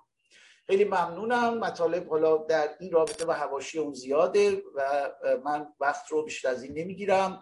در خدمت خواهم بود. در قالب شنیدن نظرات شما عزیزان و همینطور اگر پرسشی باشه در خدمت هستم. خیلی ممنونم جناب دانشور عزیز. مایک رو رها کنم ممنون از شما جناب ارفانی سخنان خوب شما من با امر رهبری و سازماندهی دو امر مهمی که برای آینده به نیاز هست. امیدواریم در جلسات بعد راجع به مسئله رهبری و سازماندهی هم جلسه داشته باشیم. اگه ممکن لطف کنید همین تصویر رو شما از صفحه بردارید که ما بتونیم دوستان رو ببینیم. ممنون از شما. دوستان داخل سالن با شما یک می‌تونن اظهار نظر و یا پرسشاشون رو مطرح کنن و خانم قیاسفند خانم قیاسفند از بیرون اگر آغاز کنیم هموطنان سوالی یا اصلا نظری دارن بفرمایید. خیلی ممنونم. آقای دانشور همین الان آقای حسن دانشور وقت گرفتن و من فکر می‌کنم اولویت با کسانی بله بله. من دیر دیدم از می‌خوام. الان شما یک دیدم. آقای دانشور شما یک زمین بفرم خیلی ممنون. درود میفرستم به حاضرین در نشست و مهمان گرامی جناب آقای عرفانی. خب من نگاه کردم به این نمودار دو تا نموداری که شما ارائه دادید و داشتم فکر می‌کردم که آیا نمود این دو اول این دو نمودار رو ما می‌تونیم در مورد حکومت های غیر متعارف حالا حکومت های دیکتاتوری متعارف هم میشه اینا رو به کار برد قطعا. ولی در مورد حکومت های مثل جمهوری اسلامی یا مثلا حکومت کره شمالی اینا به کار بریم چون اگر به این نمودار برگردیم نگاه کنیم ما می‌تونیم ببینیم که چون دو تا خط به دو تا رابطه خطی هست اینجا در نمودار سمت راست شما مثلا در مورد جمهوری اسلامی مثلا در زمانی که مقامت فردی هم حتی نیست یا مقامت جمعی نیست حداقل اگه نگاه کنیم در نقطه ای که مقامت جمعیه شما برین رو نمودار عمودی خط بکشین برگردین رو روی نمودار بعدی می‌بینیم که در اونجا پویای اقتصادی وجود داره در حالی که در جمهوری اسلامی ما هرگز پویای اقتصادی نمی‌دونیم از ابتدای کار رو کارمانش همواره تنزل اقتصادیه. یا یا هم موضوع خود سرکوب خب سرکوب در جمهوری اسلامی ما می‌بینیم که یه شکل خاصی داره. ابتدا شروع میشه از مخالفین خیلی جدی و بعد آهسته آهسته میاد تا دامنه این سرکوب خود بخش از حکومت رو هم می‌گیره. البته این دو تا نمودار کاملا به نظر من می‌تونه پاسخ بده به به, به حکومت های با نظام های متعارف ولی دیکتاتوری نه در حکومت های عجیب غریبی مثل حکومت الله یا حکومت ایدولوژیک کمونیستی. این تصور منه. آره و نکته بعدی که می‌خواستم بگم رو موضوع قرارداد اجتماعی. من روی این سوال دارم که آیا بدارم داشتم فکر کنم که آیا آیا هرگز ملت ایران با حکومت جمهوری اسلامی قرارداد اجتماعی بسته؟ فکر کنم تنها پاسخ مثبتی که میشه در این زمینه گرفت اینه که بله در جمهوری در رفراندوم جمهوری اسلامی مثلا یک درصد بالایی رأی دادن. خب ما می‌دونیم که قرارداد اجتماعی به مفهوم مدرن و امروزیش این نیست که مردم در این رفراندوم رأی داده باشن و نداده باشن. قرارداد اجتماعی قرارداد اجتماعی مبتنیش بر بر بر بر اون چیزی که بهش میگیم قوانین در واقع. یعنی و مشروعیت هم همینطوره به گمان من. مشروعیت هم از از رفراندوم در نمیاد. مشروعیت هم موزه مفهوم مدرنش اینه که یه حکومت مشروعیت داره در صورتی که قوانین در واقع مدرن امروزی. که ما واردش نمیشیم قوانین مدرن امروزی چی هست. این رو در واقع بپذیره و اجرا کنه. زمانی که قوانین رو اجرا نکرد اتوماتیک مشروعیتش سلب میشه و این تو دموکراسی رو ما می‌دونیم که در این صورت مردم مجازن که این حکومت رو سرنگون کنن. حالا در دموکراسی شکل سرنگونیش به صورت مثلا با صندوق رأی هست مثلا بحث دیگه بنابراین خود این سوال برای من همچنان باقی است که آیا ما هرگز در نقطه وجود داشته در تاریخ معاصر ما در تاریخ 43 ساله گذشته ما که رابطه که یک رابطه یک قرارداد اجتماعی به مفهوم مدر امروزیش بین بین جمهوری اسلامی و ملت ایران بسته شده یعنی نمایندگان مجلس مردم ایران به صورت دموکراتیک مبتنی بر قوانین دموکراتیک انتخاب شدن و حکومتی تشکیل دادن نمی‌دونم احزاب دموکراتیک وجود دادن اومدن حکومت تشکیل دادن. که در دنیای واقعا موجود رو کره زمین ما می‌بینیم که بهش میگیم دموکراسی های موجود قطعا چون این حالتی در جمهوری اسلامی در هیچ یک از آنات زندگیش وجود نداشته بنابراین من فکر کنم اصولا سختی که بگیم که ما یک قرارداد اجتماعی بین ملت ایران و دولت ایران وجود داشته و این دولت با کاری بدی کرده خب این قرارداد نساز حالا از این بگذاریم من فکر کنم که به حال خوبه که اگه دوستان خیلی سوال نکنن خوبه که ما بریم به اون بحث آخر شما ادامه بدیم. به خاطر که کنم بیشتر و اساس مشکلاتی تو اپوزیسیون و حالا اسمشون من میگن مخالفین جمهوری اسلامی که امروز وجود داره و دو, دو بخش رهبری و سازماندهیه یا اون نقشه راهی که شما به درستی میگید بنابراین اگر فرصتی شد فکر می‌کنم که نه در جلسه آینده بلکه در همین جلسه بریم گفتگو کنیم در مورد در واقع اون چیزی که به ترد جمهوری اسلامی می انجامه و که شما گفتین دو عنصر رهبری و سازماندهی رو نام بردین. من فکر کنم اگه این بگیم این بحث به این شکل پیش ببریم خیلی مفید خواهد بود و پاسخ خواهد داد به موزرات واقعا موجود امروز ایران وگرنه خب اینکه جمهوری اسلامی ایران حالا چه بدیایی داشته کجاش خوب بوده و هر چی گذاشته بنابراین گفته شما امروزه اکثریت ملت ایران به این نتیجه رسیدن حالا که جمهوری اسلامی یک باید بره به مفهوم در واقع نف باور دارن. و پس شاید این کار دانشجویان آینده در دانشگاه آینده ایران که سیستم دموکراسی مستقل خواهد شد مفید خواهد بود برای گرفتن تز دکترا که آنات جمهوری اسلامی رو آنالیز کنن و, و مثلا صورت کتاب های تاریخی و غیر و غیره در معرض قضاوت مردم قرار بده خیلی متشکرم. مرسی. بفهمید جناب ارفانی بله.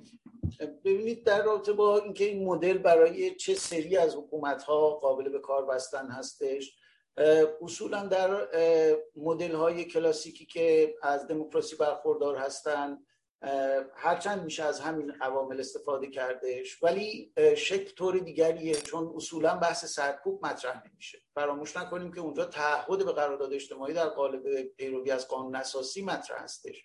نگاه بکنید الان این کمیسیون 6 جنوری که داره در امریکا کار می‌کنه این بر روی یک دونه تخلف ریاست جمهوری سابق بر اساس عدم پذیرش به موقع نتایج هستش. بنابراین اومدن یه مجموعه نهادینه رو دارن به خدمت می‌گیرن در جهت پاسخگویی تخلفی که در گذشته صورت گرفته. ولی مهم بوده به خاطر اینکه به صلاح یه مقداری پایه های دموکراسی در امریکا رو داشته زیر سوال میبرده.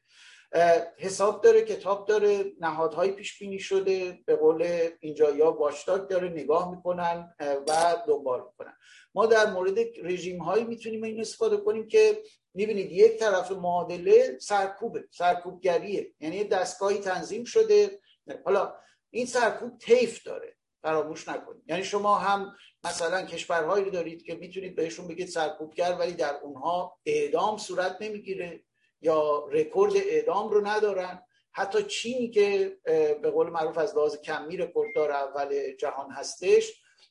نگاه بکنید ببینید نوع سرکوبی که داره اعمال می‌کنه با سرکوبی که جمهوری اسلامی داره اعمال می‌کنه کاملا متفاوته.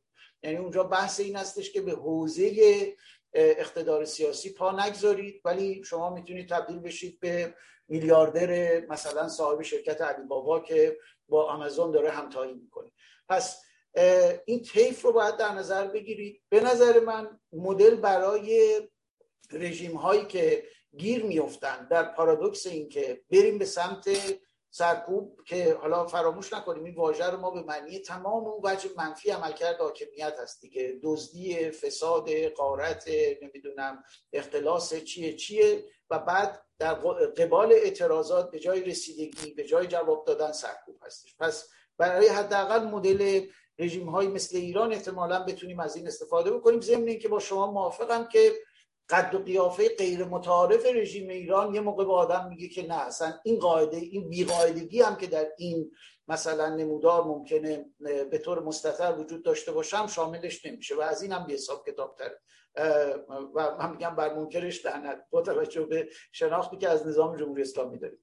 مورد دوم برمیگرده به قرارداد اجتماعی. ببینید این مفهوم فقط و تبلورش هم اتفاقا همونطور که خودتون به درستی فرمودید قانون اساسی و قوانین منشعب از قانون اساسی هستش. اما بعد از اون چیزی که اهمیت پیدا می‌کنه تعهدیه که نسبت به اون قانون اساسی وجود داره. ببینید جمهوری اسلامی کاری که کردش اینه که یه رفراندوم برگزار کرد بر سر یه مفهومی که هیچ گونه تدقیقی درش وجود نداشت. جمهوری اسلامی که نمی‌دونستن هیچ کس چیه آری یا نه. بسیار خوب. این یه به قول برخی زرنگی بودش که در فروردین 1158 در نظر بگیرید هنوز حال و هوای باروت و انقلاب در هوا هستش انجام دادش. ولی نگاه بکنید ببینید که چند ماه بعد که مجلس قبلگان داره درست می‌کنه اولا خود اون مجلس رو چگونه داره شکل میده؟ تا برن بشینن پیشنویس قانون اساسی رو بررسی بکنن و بعد محتوایی که برداشتن بردن اونجا به عنوان قانون اساسی می‌بینید یه فاصله عظیمی پیدا می‌کنه از حال و هوای همون به صلاح زمان رفراندوم خب خیلی سرعتش رو برید نگاه بکنید ببینید به سرعت اینا رفتن به سمت اینکه این چیزی که به عنوان قرارداد اجتماعی می‌تونست به طور ضمنی مطرح باشه به عنوان یک نوع توافق بین جامعه که گفته بودش استقلال آزادی خیلی روی این تاکید داشته. گفتن نه این دوتا رو فراموش کنید سومیش مهم جمهوری اسلامی. اونم روایتی که ما ارائه میدیم. رفتن روایت ولی فقیه رو برداشتن و بردن سوار کردن. شما می‌بینید که نه فقط این خیانت رو کردن برای منظور کردن یک چنین نظام جهنمی در قانون اساسی چند سال بعد بعد از فوت خمینی 1169 به این هم وفادار نبودن و اومدن با این تغییر اصل 177 قانون اساسی تبدیلش کردن به ولایت مطلقه فقیه و بسیاری از مکانیزم های کنترلی بر ولی فقیه رو برداشتن شرط مرجعیت رو برداشتن و تبدیلش کردن به نوعی به یه امپراتوری و حالا بعضی ازش به عنوان نظام خلافتی نام می‌برن. پس ببینید شکستن هر چیزی رو که می‌تونست به طور ضمنی یا رسمی علمی در قالب قانون اساسی یعنی ادا کشورهای متعارف باشه هم زیر پا گذاشتن و به این ترتیب به صلاح نفیش کردن. نکته ای که باید در نظر داشته باشیم این هستش که بازسازی جامعه ای که مورد نظر من و شما هستش بدون جناب دانشور عزیز بررسی آنچه که بر سرمون اومده ممکن نیست. به همین خاطر هم هستش که من این جنبه نظری رو اووردم تا زمین ساز بشه مثل خیلی از کارهای دیگه ای که انجام میدیم که بحث نظری بایستی دائم مطرح بشه. چرا؟ به واسطه این بسترسازی هاست که اگر ما موفق بشیم روزی رژیم جمهوری اسلامی رو زمین بزنیم این میاد به عنوان بنمایه دانش لازم برای تدوین اون چیزی که بتونه یک چیز متفاوتی رو برای ما برمقام بیاره. چون ببینید یه نکته شما گفتید گفتید اصلا مگه ما قراردادی داشتیم بعد از انقلاب بین مردم؟ من میگم ما تقریبا در طول تاریخ ایران قرارداد نداشتیم. یه بار تلاش کردیم تا اینو منوط به یک قرارداد بکنیم. 100 115 سال پیش در قالب قانون اساسی مشروطیت که دیدید سوم اسفند 1299 اومدن با یال و کوپال زدنش کنار گفتن او قانون اساسی چیه؟ حساب کتاب چیه؟ من نشستم اینجا تصمیم می‌گیرم آدما رو میندازم نمی‌دونم می‌زنم چیکار می‌کنم؟ هر که میگم گوش بدیم هیچ موقع ما نداشتیم. یه بار دیگه دکتر مصدق اومد مطرح کردش که آقا انتقاد همه چی سر جای خودش مهم پایبندی ما به قانون هستش. یعنی خواست دوباره یه بنیانی رو برای این داستان به اصطلاح قانونمند بودن رابطه حاکمیت با دولت دیدیم که 28 مرداد تانک بردن که آقای بساط رو باید جمع بکن پس ببینید هرگز ما این تجربه رو نداشتیم. تلاش داشتیم و به قول اینجا یا اتمپت داشتیم کوششی که بخواد این رو قانونمندش بکنه. ولی دیدید که چه بلایی به سرش آوردن. و بنابراین نگاه بکنید ببینید 120 سال هستش که ما در نوعی از بیقانونی نوعی از در واقع عدم هر گونه تهدید تهدید با هجیمی برای حاکمیت هستیم هیچ حد و مرزی نداره قدرتی که بر به صلاح حاکمیت سواره. قراردادی وجود نداره به معنی خاص کلمه. اعمال قدرت یک جانبه هستش از بالا به پایین و در هم شکستن مقاومت که پایین می‌خواد از خودش نشون بده. این واقعیتیه که داریم. منتها اینا ابزارهای نظری هستش برای اینکه بتونیم چارچوب‌ها رو تعیین بکنیم. منم با شما موافقم که وقتمون رو هر چقدر بیشتر اختصاص بدیم روی ملزومات شرایط کنونی جنبش به صلاح عقلانی تر هستش. در این مورد با شما کاملا موافقم. ممنون از شما. خانم قیاسفند یک پیام از هموطنهای بیرون لطف کنید سپاسگزارم. سلام و درود عرض می‌کنم خدمت همه بینندگان گرامی مهستان جنبش سکولار دموکراسی ایران و آقای کوروش عرفانی گرامی. ارز کنم که همطور که آقای دانشور فرمودن من پیام های خارج از اتاق زوم رو برای شما می‌خونم. و اما اولین پیامی که به دست من رسیده خانم فهیمه فرسایی از استکهلم هستن که نوشتن من فکر می‌کنم که سخنرانی امروز دکتر ارفانی باید قبل از سخنرانی چند ماه پیش ایشان انجام می‌شد چون بحث امروز ایشان ما را درست به آنجایی میرساند که سخنرانی ایشان در مورد لزوم رهبری فردی انجام گرفت آیا سخنرانی سومی هم وجود خواهد داشت که بدانیم نظر ایشان در مورد قدم بعدی چیست؟ سپاسگزارم. خیلی ممنون. بفهمید جناب. بله ببینید سخنرانی سوم یا سیزدهم فرق نداره. این رونده. روندیه که حالا من این بخشش رو امروز آوردم ارائه دادم ولی می‌بینید که داریم در مورد ضرورتی که دفعه قبل که در خدمت شما دوستان بودم صحبت کردیم. یعنی به قول معروف این راه هم به روم ختم شده. ما به عنوان فعال سیاسی ذهنیتمون متمرکز رو این چیزی که الان لازمه تا بتونیم انجام بدیم که حرکت به پیش بره. حالا به فراخور موقعیت های مختلف که به وجود میاد جنبه های مختلف این موضوع و ضرورت رو مورد بحث قرار میدیم. بحث امروز همونطور که به درستی تشخیص دادید بسترسازی هستش برای اینکه برسیم به اینجایی که سازماندهی احتیاج داریم و رهبری احتیاج داریم.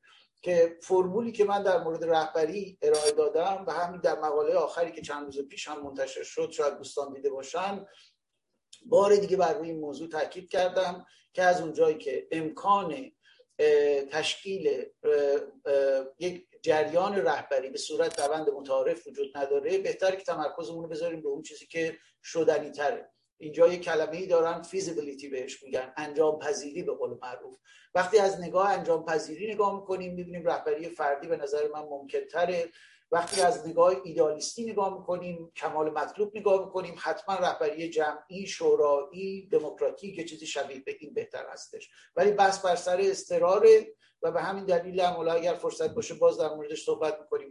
به نظر من استرار ما رو حل میده به سمت اینکه بیشتر بریم به سراغ اون چیزی که جنبه practical جنبه عملی داره و می‌تونیم ازش استفاده بکنیم کار را بندازیم به خاطر اینکه این اضطراری که داریم ازش صحبت می‌کنیم بحث بود و نبود کشور ما هستش. و الا تردید نداشته باشید که من و بسیار دیگری که ممکنه با این ایده رهبری فردی موافق باشن ته ذهنشون آرزوشون استقرار یک دموکراسی متعارف هستش که در اون مسئله به اسم رهبری فردی هرگز وجود نداشته باشه و همیشه فرد باشه در رأس یک نهاد بیاد بره و به این ترتیب بتونیم اون چیزی رو که به معنی چرخش قدرت دموکراتیک هستش داشته باشیم. ولی در این حال هممون آدم های عاقلی هستیم آدم های واقع هستیم و میگردیم دنبال اون چیزی که بتونه جواب بده. اون چیزی که امروز می‌تونه جواب بده. به زعم من ممکن اشتباه باشه.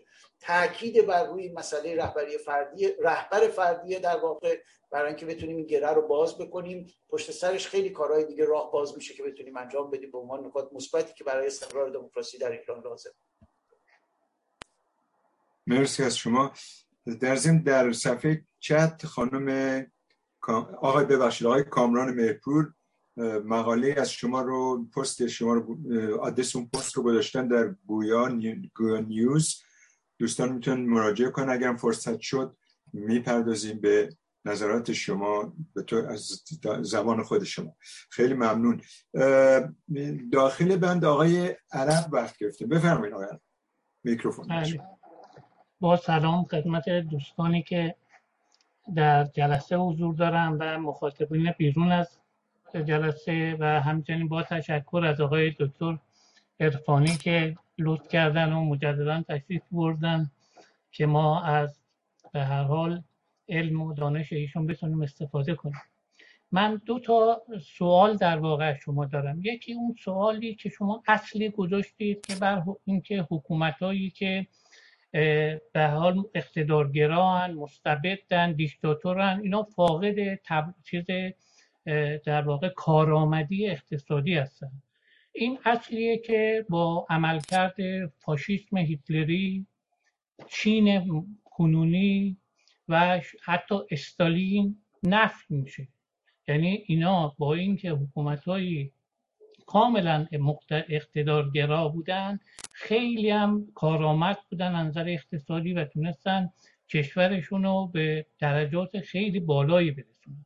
به این جهت من این اولین سوالمه که شما به من پاسخ بدید در این ارتباط یعنی این در واقع ابهام برای من روشن کنید. دومین نکته من فکر می‌کنم توضیحاتی که شما دادید مطالبی که عنوان کردید همش رو من قبول دارم و خیلی بجا و خوب هست. می‌رسیم به اون بخش آخر که رهبریه که یعنی ما نگاه کنیم میگیم باید یه رهبری به وجود بیاد که اون رهبری بتونه هماهنگی مدیریت و رهبری در واقع جنبش تغییر نظام رو در داخل ایران بتونه به جلو ببره. پیشنهاد شما چیه برای اینکه این رهبری به وجود بیاد؟ چون اینکه ما این خواسته رو داشته باشیم خب می‌تونه به عنوان یه آرزو یا خواسته نمی‌دونم هر چیزی باشه. ولی شما پیشنهاد عملیتون برای این چی هستی که ما بتونیم به حال از اون دانش به خصوص که شما تخصصتون در امور اجتماعی و سیاسی هست تو این مورد بتونیم بهره ببریم خیلی ممنون. مرسی از شما بفرم بله در مورد نکته اول ببینید فراموش نکنیم که نظام هیتلری نظام نازیست در آلمان سوار بر یک زیرساخت قدرتمند اقتصادی شده. یعنی در یک جامعه صنعتی دارای زیرساخت دارای سابقه دارای تکنولوژی تولیدگر علم تولیدگر دانش اومده سوار شده. مدیریت اون رو بر عهده گرفته در جهت اهدافی که داشته. بنابراین این با به وجود آوردن زیر هایی که میبایستی در مورد مثلا کشور ما منجر به چیزی به اسم پویایی اقتصادی بشه خیلی فرق داره. و اگر هم نگاه بکنید می‌بینید که جنبه یه مقداری استثناء و به قول برخی در تاریخ رد و برقی داره. میان و میرن. شهاب سنگی هم. زیاد به عنوان مدل نمی‌تونید استفاده کنید. شما ایتالیا رو نگاه بکنید که قبل از هیتلر آغاز کرد فاشیسم خودش رو و در عین حال هیچ گونه به صلاح دستاورد خارق‌العاده ای برای اقتصاد ایتالیا نتونست به بار بیاره و عملا هم دیدیم که به عنوان یه توفاله ای در جنگ جهانی دوم برای نازیسم آلمانی در اومدش. چین رو وقتی در موردش صحبت می‌کنیم می‌تونه مثال بهتری باشه برای منظور. شما نگاه بکنید به میزان اعمال خشونت که اگر بتونیم اسمش رو سرکوبگری بذاریم قبل از این تصمیم هیئت رئیسه حزب کمونیست چین برای ورود به اقتصاد آزاد و قبل از اون. مثلا در دوره ماو به صورت مشخص اگر در نظر بگیرید می‌بینید که درجه سرکوبگری که حالا ما اسمش رو می‌تونیم بذاریم دخالت در زندگی مسئله انقلاب فرهنگی کنترل کردن تقریبا همه چیز خفه کردن تمام مخالفین و غیر با خودش چی به وجود آورده بود؟ یه چین به زحمت در حال تهیه مواد خوراکی برای اعضای خودش. و نگاه بکنید ببینید چگونه با پایین کشیدن فتیله نوعی از سرکوب که اسمش سرکوب اجتماعی و فرهنگی در چین اگر بخوایم بشیم ضمن اینکه سرکوب سیاسی رو نگه داشتن و بعد تلطیف سرکوب سیاسی تونستن این دینامیزم قابل توجه اقتصادی چین رو به وجود بیارن. حالا اینجا یه پرانتزم باز بکنم. من در برخی از برنامه ها و مقالات گفتم که در یک مقطعی چین میبایستی تصمیم بگیره بین اینکه می‌خواد وارد مدارهای بالای پویایی اقتصادی بشه که با خودش پیچیدگی های مدیریتی بالایی رو میطلبه و یا این ساختار نسبتا بسته حزب کمونیست که حاکم هستش بر کشور. الان به اونجا نرسیده ولی به نظر من قابل پیش بینی هستش که در آینده برسیم و لذا می‌خوام بگم که موقعی که یک حاکمیت یک کشور فقیری رو تحویل بگیره و قرار باشه که اون رو تبدیلش بکنه به یک کشوری با زندگی اقتصادی متعارف با حداقلی از درجه معیشت متعارف بگیم این میبایستی انتخاب بکنه بین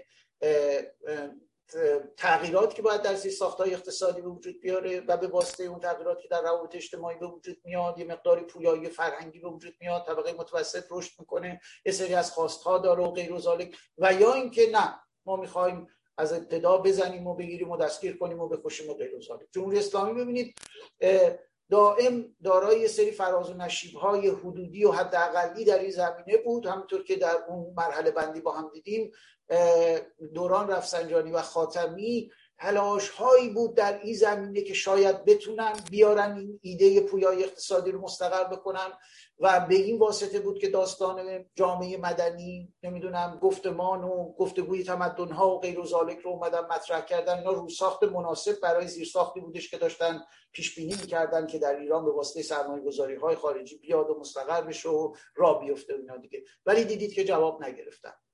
به دلیل حالا به صلاح قابل بحث چه از حیث ساختاری چه به قول برخی ایدولوژی که به نظر من بحث ایدولوژی واقعا مطرح نیست بیشتر بحث منافع این لایه‌ای هستش که رفت جایگزین طبقه برتر شد بعد از انقلاب. نتونستن این کار بکنن. بنابراین می‌خوام بگم که مدلیه که واقعا میبایستی به قول اینجا یا کاستومایزش کردش بایستی انتباقش داد با مورد و ببینیم تا چه حد و به چه شکل با چه ظرافت هایی قابل به کار بستن باشه.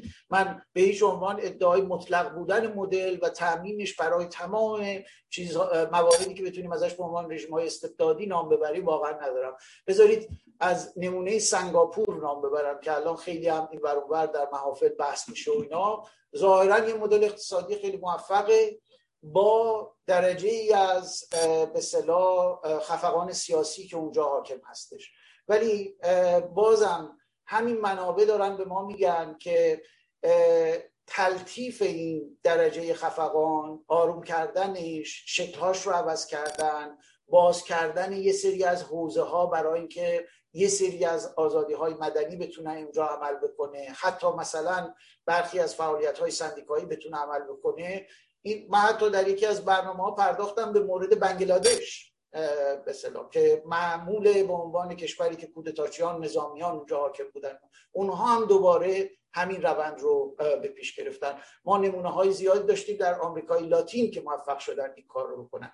به محض اینکه شما می‌خواهید خودتون رو از بنبست اقتصادی نجات بدید و برید وارد مدارهای پویای اقتصادی تولیدگری سرمایه گذاری جذب سرمایه های خارجی حتی توریسم به طور مثال به عنوان منبع درآمد بشید بلا فاصله مجبور میشید که این نمادهای مختلف سرکوب رو شروع بکنید به دستکاری کردن ضعیفتر کردن لطیفتر کردن سیقل دادن و غیر و چیزی که ما در جمهوری اسلامی نمی‌بینیم. و پارادوکسش رو هم عرض کردم. می‌دونن که اگر بخوان بیان به سمت پویایی اقتصادی مجبورن فتیله سرکوب رو بیارن پایین. جامعه که تبدیل شده به جامعه مطالبهگر امروز منتظر این هستش برای اینکه مطالباتش رو جدیتر سازمان یافته تر مطرح بکنه.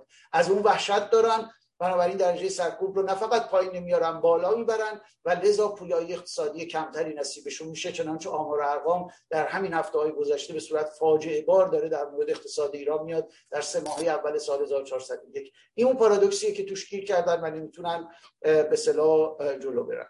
نکته دوم جناب عرب عزیز من در مقاله آخری هم که به صلاح منتشر شده عرض کردم نام از کسی نمی‌تونم بیارم به خاطر اینکه اووردن نام معنای خاصی رو برمیانگیزه. ولی می‌دونم که اجماعی اگر صورت بگیره بر سر نام فردی که اتفاقا خصیصه هاش رو من در همون مقاله اووردم. ببینید یه توهمی که در این مورد به وجود اومده این هستش که پس هر کسی می‌تونه باشه اگر رهبر قرار یک فرد باشه پس هر فردی می‌تونه باشه. نه دیگه مثل هر کار دیگری شما بایستی آدم مخص...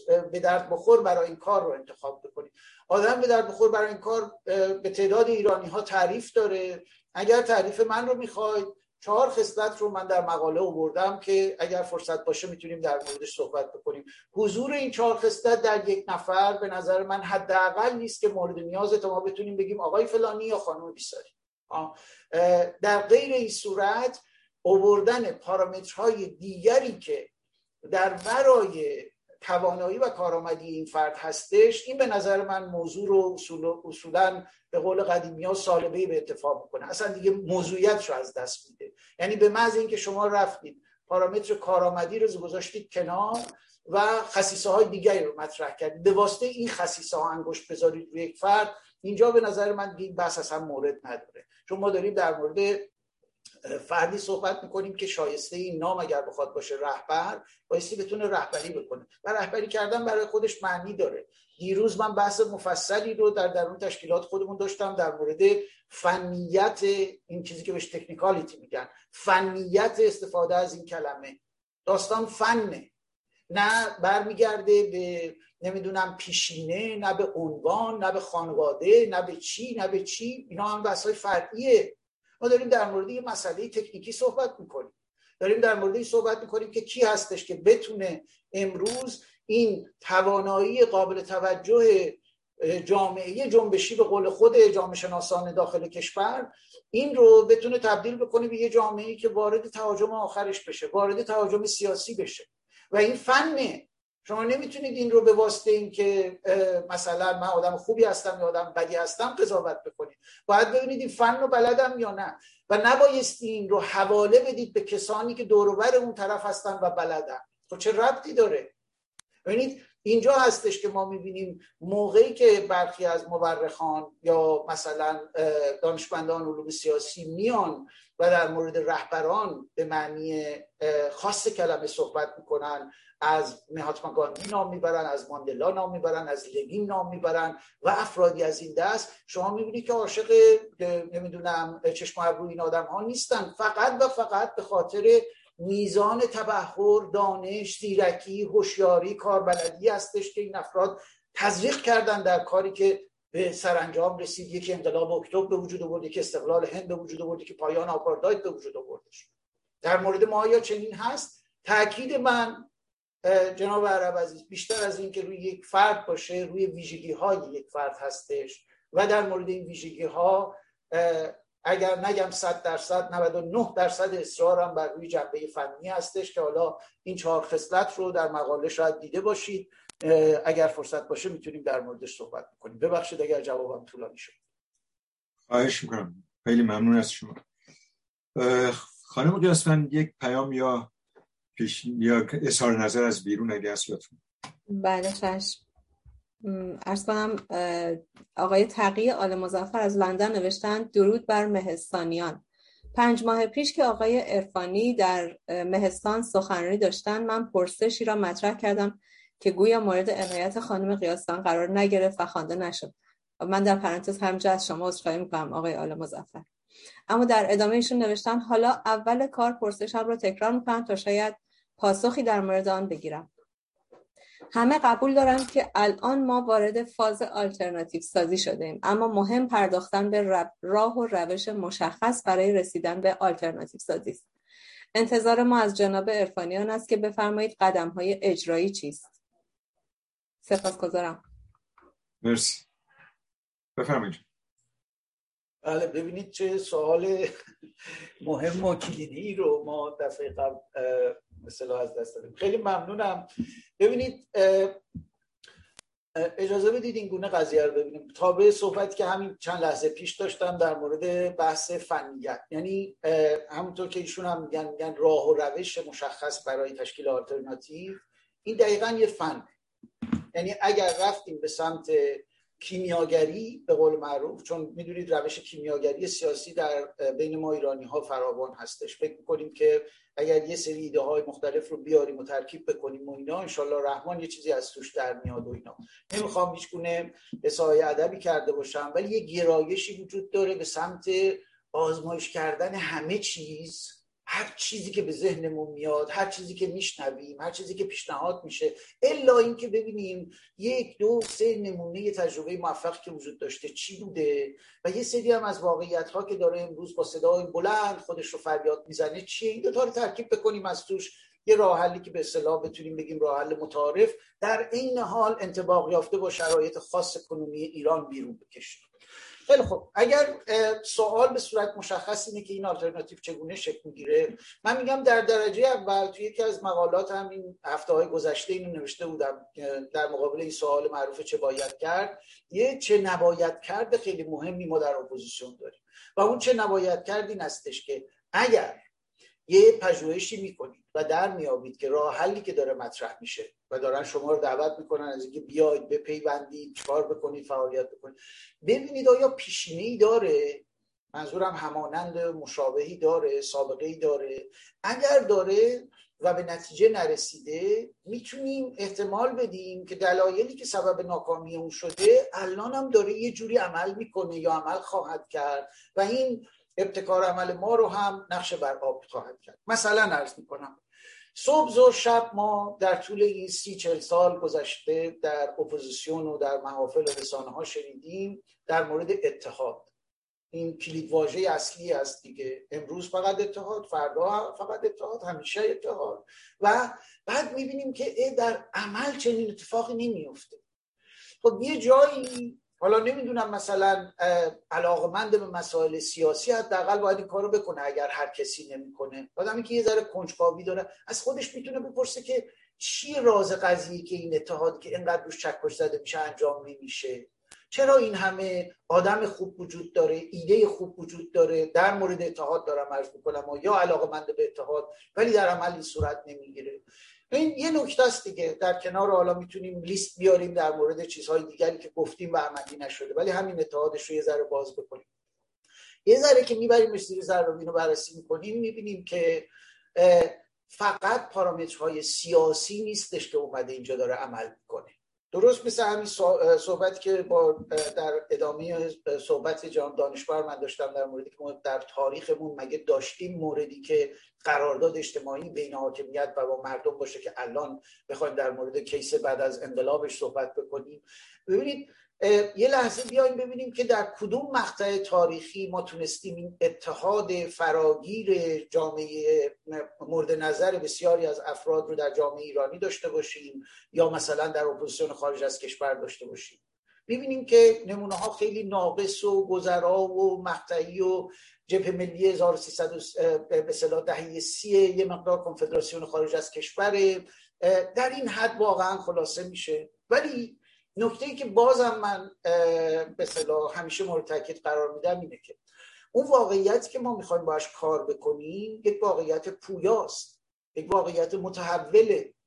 اگر در 1360 که هممون از رژیم زده شده بودیم ایده این وجود داشت که باید دور هم جمع بشیم و بتونیم یه اتحادی درست بکنیم و رژیم رو کار بکنیم 1160 بود الان 1401 هستش. شرایط جهانی عوض شده شرایط منطقه عوض شده شرایط اجتماعی ایران عوض شده دنیای روانی انسان ایرانی عوض شده. این پارامتر آخر رو خیلی ها نادیده می‌گیرن ولی من همیشه به عنوان یه جامعه شناس بهش ارجعیت رو میدم حتی. تا زمانی که ذهنیتی به اسم همکاری همزیستی و غیره وجود نداشته باشه شما می‌تونید اتحاد به وجود بیارید. چند بار من در این جلساتی از این دست عرض کردم گفتم هموطنان عزیز باور بفرمایید که ما برای ایجاد اتحاد سیاسی بیشتر از اون چیزی که مشکل سیاسی داشته باشیم مشکل فرهنگی داریم مشکل رفتاری داریم مشکل شخصیتی داریم.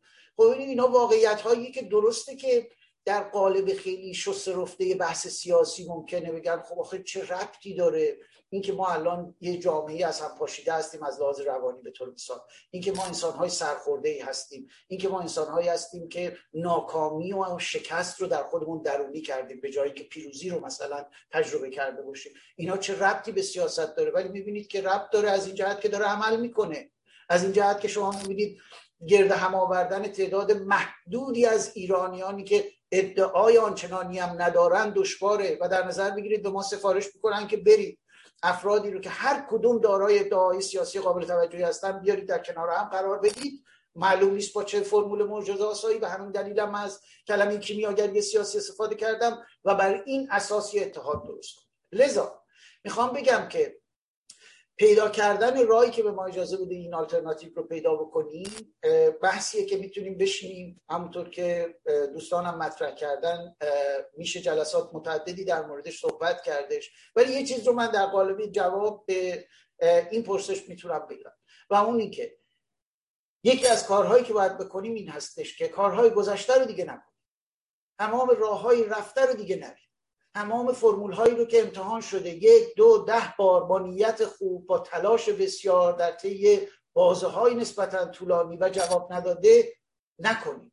نه به خاطر اینکه به خودی خود اشکال داره یا بده یا چی هستش به خاطر اینکه جواب نمیده. دارم دوباره بحثم رو میکشونم به جنبه فنی قضیه. بریم سراغ چیزی که از لحاظ فنی جواب میده. و اگر می‌خوایم بدونیم چی جواب میده بحثی داره که می‌تونیم اگر میگم به فرصت مناسبش فراهم بشه خیلی من در این مورد نوشتم. حقیقتش برای اینکه ذهنم دنبال این بوده که چیکار میشه کردش. حق زیاد دارم برای گفتن. اگر فرصت باشه با کمال میل در این مورد صحبت خواهم کرد. مرسی از شما. آقای آدام عبدی شما وقت گرفتید. با درود و سلام حاضرین در نشست مهستان و گرامیان بیرون مهستان آقا دانشور آدم عبدی آدم غیر معنوس شد. باشه. با ضمن خوش آمد گویی به جناب کوروش پانی عزیز جامعه شناس گرامیمون. من این نکته توی سخناتتون بود یک واژه اشاره کردیم به به معنای انجامگرایی عملگرایی. واژه جالبی بود. شبیه این مثالی که آقای نور علوای ما می‌زنه میگه از صحبت کردن از فعل های بدون فاعل. در رابطه با این نمودار هندسی که از این موضوع شدت سرکوب و پویای اقتصاد نمودید بسیار شفاف و واضح و این رابطه از نظر ریاضی خوب بیان شده. میشه که تنها ایران هم ختم نمیشه و شما پوتین را در این نمودار گنجانید. سپاسگزاریم از شما. در رابطه این انتقادی هم که آقای عرب داشتن در رابطه با این نمودار که در همه جا صدق به ویژه هیتلر رو مثال زد هیتلر رو چین رو مثال زدن در رابطه با هیتلر که شما پاسخ دادین که اقتصادی خود توان اقتصادی آلمان وجود داشته. و ایشون اگه حساب اقتصاد قوی رو به ارث برده بود. و حالت نظامی هم داشته و تنها توی به چیز مختص نمی‌شد به اقتصاد مختص نمی‌شد چون روحیه نظامی داشت در همه موضوع با یک حالت شدتی اهداف خودش دنبال می‌کرد. مثلا من از این نوشته های پراکنده که برداشتی دارم از ایشون این بود که مثلا عاشق و کشته مرده مارکس بود ولی چی؟ تو جامعه آلمان خوش سوشال دموکرات می‌خوند. چون جو فرهنگ آلمان این دموکراسی رو احترام بیشتر قائل بودن تا کمونیست های استالینی. آقای عبدی عرض بخوام حالا بحث ویترین نیست. شما خلاصش کنید لطفا. رو چشم. ضمن تاکید که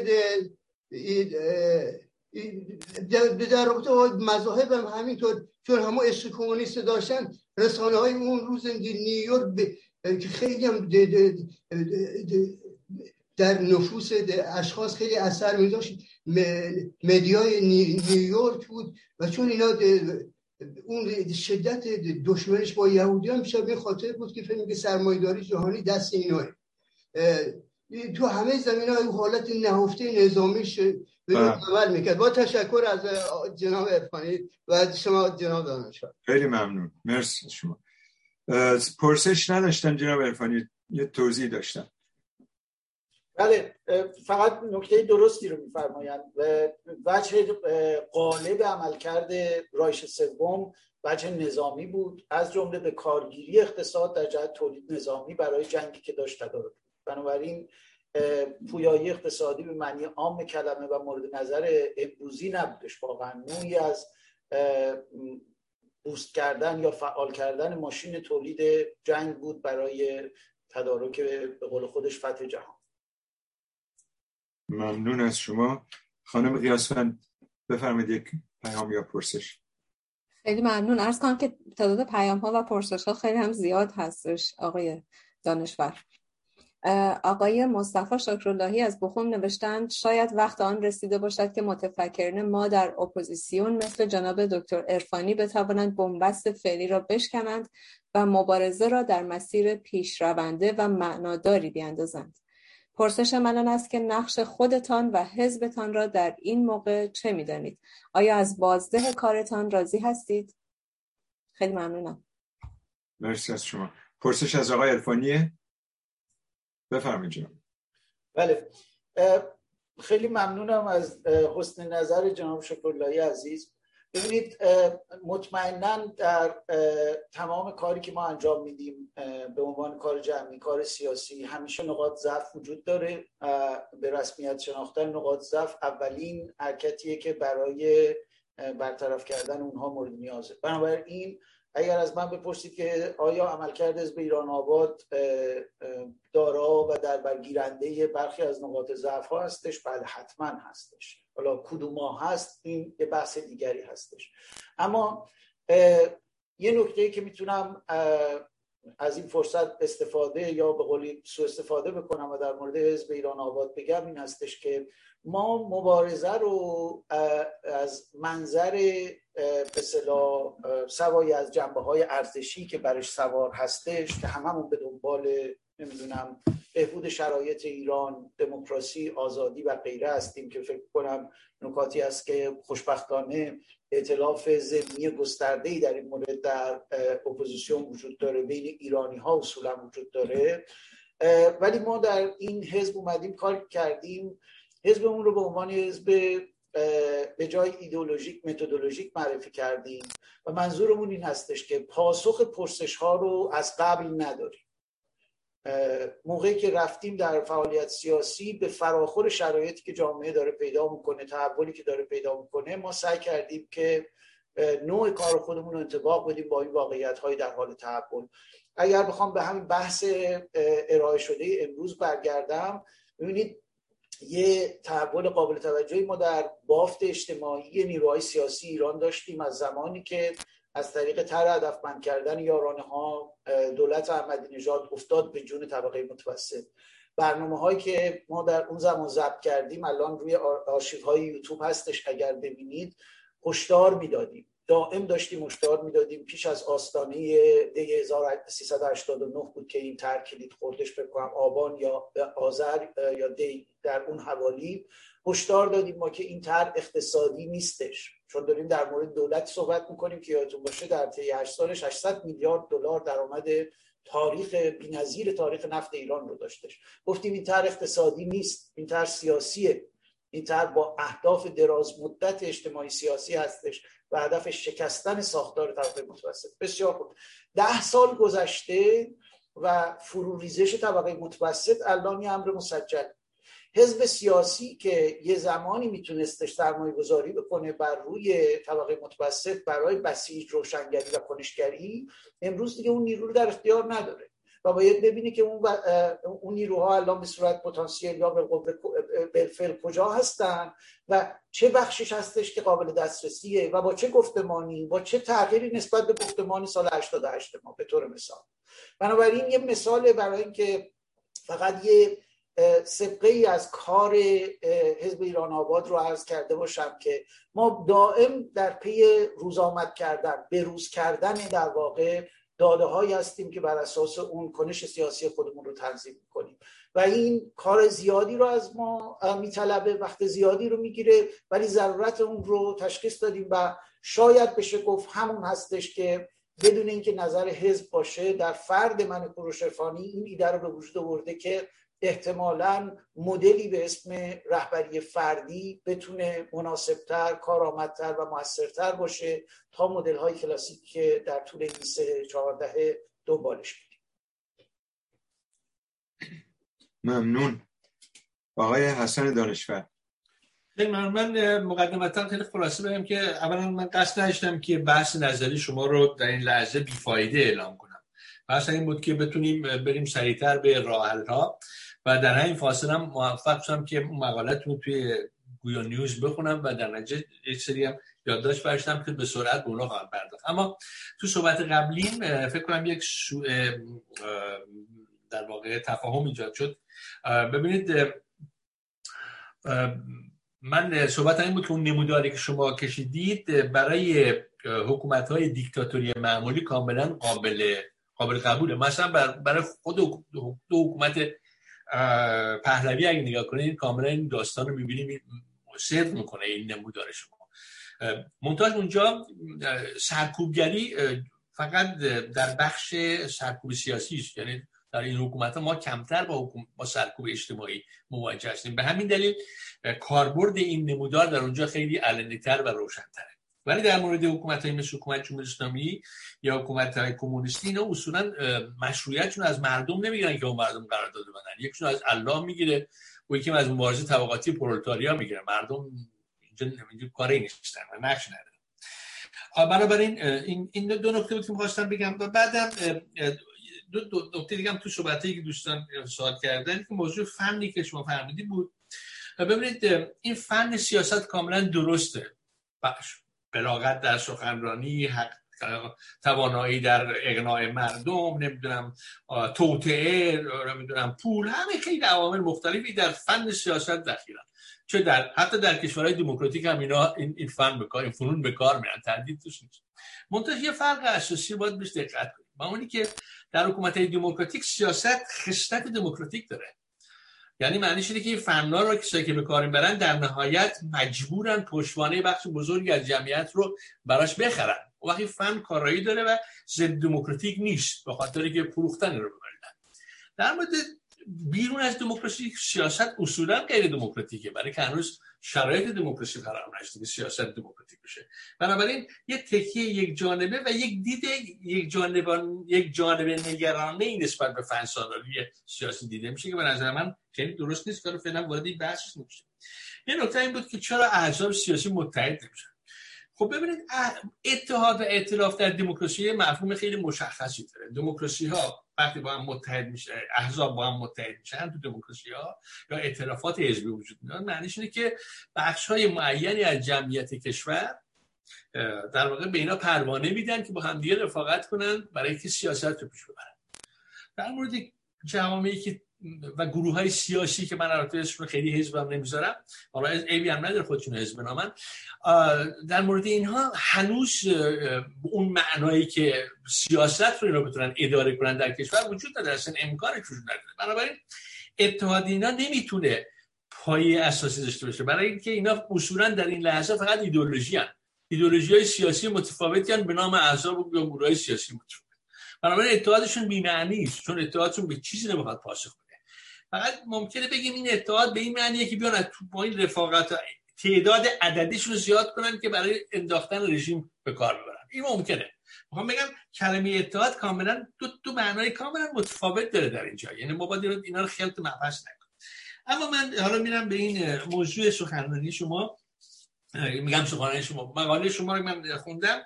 من وقتی خوند مقاله خوندم به به نظرم یک جو حس کردم که یک نوع در واقع توش یک نوع جبر تاریخی دیده میشه.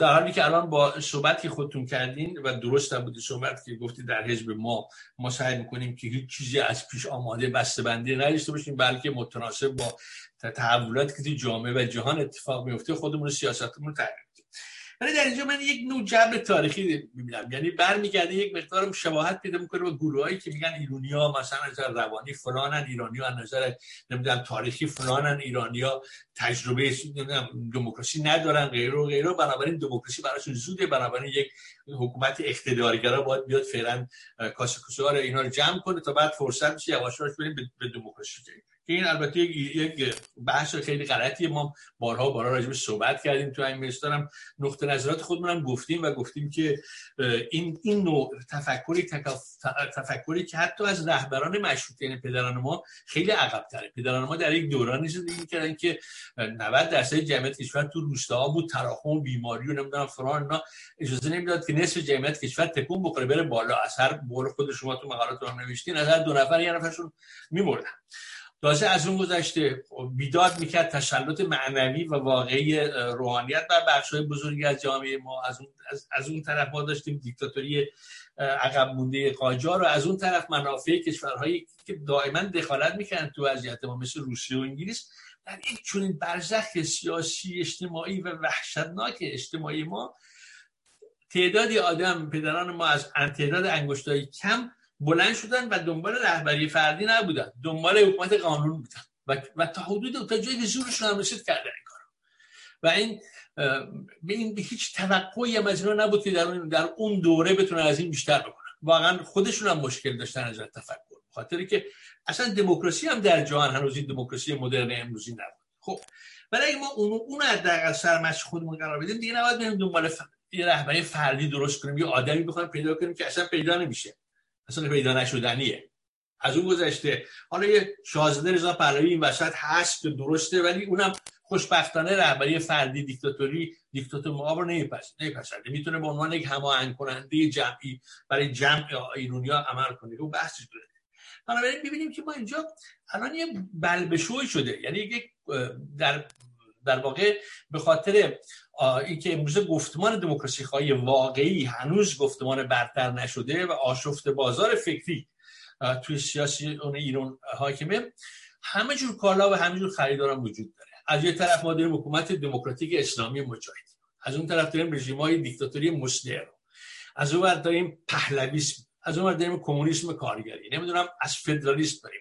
مردم سالاری دینی اصلاح تنها چیزی که نداریم اینه که یه که آقا بشینیم صحبت کنیم که آیا ما می‌خوایم به طرف دموکراسی بریم یا می‌خوایم گذر کنیم از جمهوری اسلامی؟ به نظر من تو مقاله شما شما می‌خواید گذر کنید و خوبی مقاله شما اینه که برخلاف دیگران خیلی روک و راسته. به قول معروف نمی‌خواد کنجیش رنگ کنه و قناری بفروشه. واقعیت رو گفته و اعلام هم کرده که خب ما بعد در آینده به دموکراسی از دل این در ولی تجربه تاریخی تمام دنیا نشون میده که خیلی بعیده. مثلا شما نکنید تو اروپای شرقی و روسیه بعد از ریختن دیوارهای کمونیسم دو تا مش انتخاب شد. یه مش روس خود روسیه بود یه مش کشورهای اروپای شرقی بود. مال روسیه رفت به پوتین یعنی یعنی به یعنی حکومت توتالیتر ایدئولوژیک کمونیستی رفت کنار. ولی یه حکومت وحشتناک پوتینی اومد رو کار که الان می‌بینید دنیا رو به لبه جنگ اتمی داره بره و از توش معلوم نیست از توی این حکومت به سادگی بشه دموکراسی برده اون طرف قضیه نگاه کنین مردمایی بودن تو کشورهای اروپای شرقی که عزمشون رو جذب کردن یعنی الیت سیاسیشون روشنفکرشون عزمشون رو جذب کردن که ما دموکراسی می‌خوایم و پیدا کردن و گرفتن دموکراسی رو. کاری که تو روسیه نشد اونجا شد. بنابراین ما اگر یک تحول تاریخی بزرگی بعد از این همه بدبختی ها 43 سال مکافات از اون طرف قبلش هم حالا دو, دو رژیم پهلوی هم خیلی رژیمایی بودن که نظر به حال کارهای خیلی مثبتی کردن. ولی به هر حال به جز دورهای کوتاهی از تاریخ ما تو همین دو دوره ما دموکراسی خیلی واقعی هم نداشتیم. حالا دوره مصدقه استثناست. بنابراین دیگه امروز به قول معروف ملت ایران این رو این, این رو داره این حق رو داره و این رو باید بهش داد این حق رو که از این فرصت تاریخی استفاده کنه و گذار به دموکراسی رو ما انجام بدیم. میشه به خاطر که ما پدرانمون 116 سال پیش کردن برای ما اگر نمی‌تونیم بکنیم مشکل روشنفکرها و مشکل مشکل قدرت طلبی ها اختیارگرایی های خود ماست و سیاست های اشتباهی که ما داریم. بنابراین این داستان به این ترتیبه که خب ما حالا شما بگید چطوری من خودم می‌تونم خیلی خلاصه در یه جمله بگم.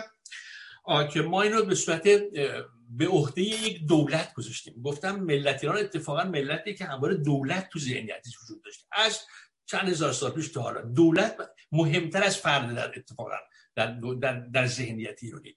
شورا در ذهنیت ایرانی جای خیلی خوبی نداره. شورای انقلاب یکی بوده که بدترین نوعش بوده. در ذهنیت ایرانی همیشه دولته که اهمیت داره. بنابراین ما این وظیفه رو گذاشتیم به یه دولت غیر دموکراتیک برای گذار که بحثاشو کردیم رو وارد این بحث نمی‌خوام بشم. یه نکته دیگه هم می‌خواستم بهتون بگم. در مورد تاکید شدید شماست به دو دولت اسرائیل و عربستان که دشمن ایرانن و اینا. یکی از عواملی هم که می‌تونن به در واقع نابودی کل اجتماع ما جامعه ما جامعه من در اینجا کمی تردید دارم به خاطر که اگر ما بپذیریم که در, در اسرائیل به هر دموکراسی برقراره هیچ کشور دموکراتیکی در جهان خواهان نیست که اطرافش آشوب باشه. چون هر آشوبی که در هر نقطه جهان به وجود بیاد, به وجود بیاد در واقع است برای دموکراسی اونجا. از اون گذشته. شما فکر کنید که اگه در ایران در ایران فردا حکومت دموکراتیک مستقر بشه و این اسرائیل قاعدتا باید بفهمه و من فکر می‌کنم می‌فهمه. در صورت یک بازار عظیمیه برای اسرائیل برای همکاری های مشترک بین دو کشور دموکراتیک در منطقه. و این خیلی سوددهیش چه به لحاظ معنوی و چه به لحاظ مادی برای اسرائیل بیشتر تا اینکه در مواجهه بشه با یک منطقه عظیمی به نام ایران با یک میلیون 640 هزار کیلومتر مربع که هر گوشش درگیری و انواع اقسام ایدئولوژی های افراطی وارد میشن. و این اسرائیل نمی‌تونه بی‌نصیب بمونه از این بدی هایی که تو جامعه ما خواهد همین هم برای عربستان متصوره عربستان اگر اوضاع به هم بریزه در ایران اوضاع در تمام منطقه به هم میریزه ایران کشور کوچیکی نیست. حتی اهمیتش ده برابر عراقه. بنابراین اتفاق که تو ایران اگر بیفته عربستان سعودی رو به روشنی می‌فهمه که خود حکومت آل سعود هم می‌تونه به رو هوا.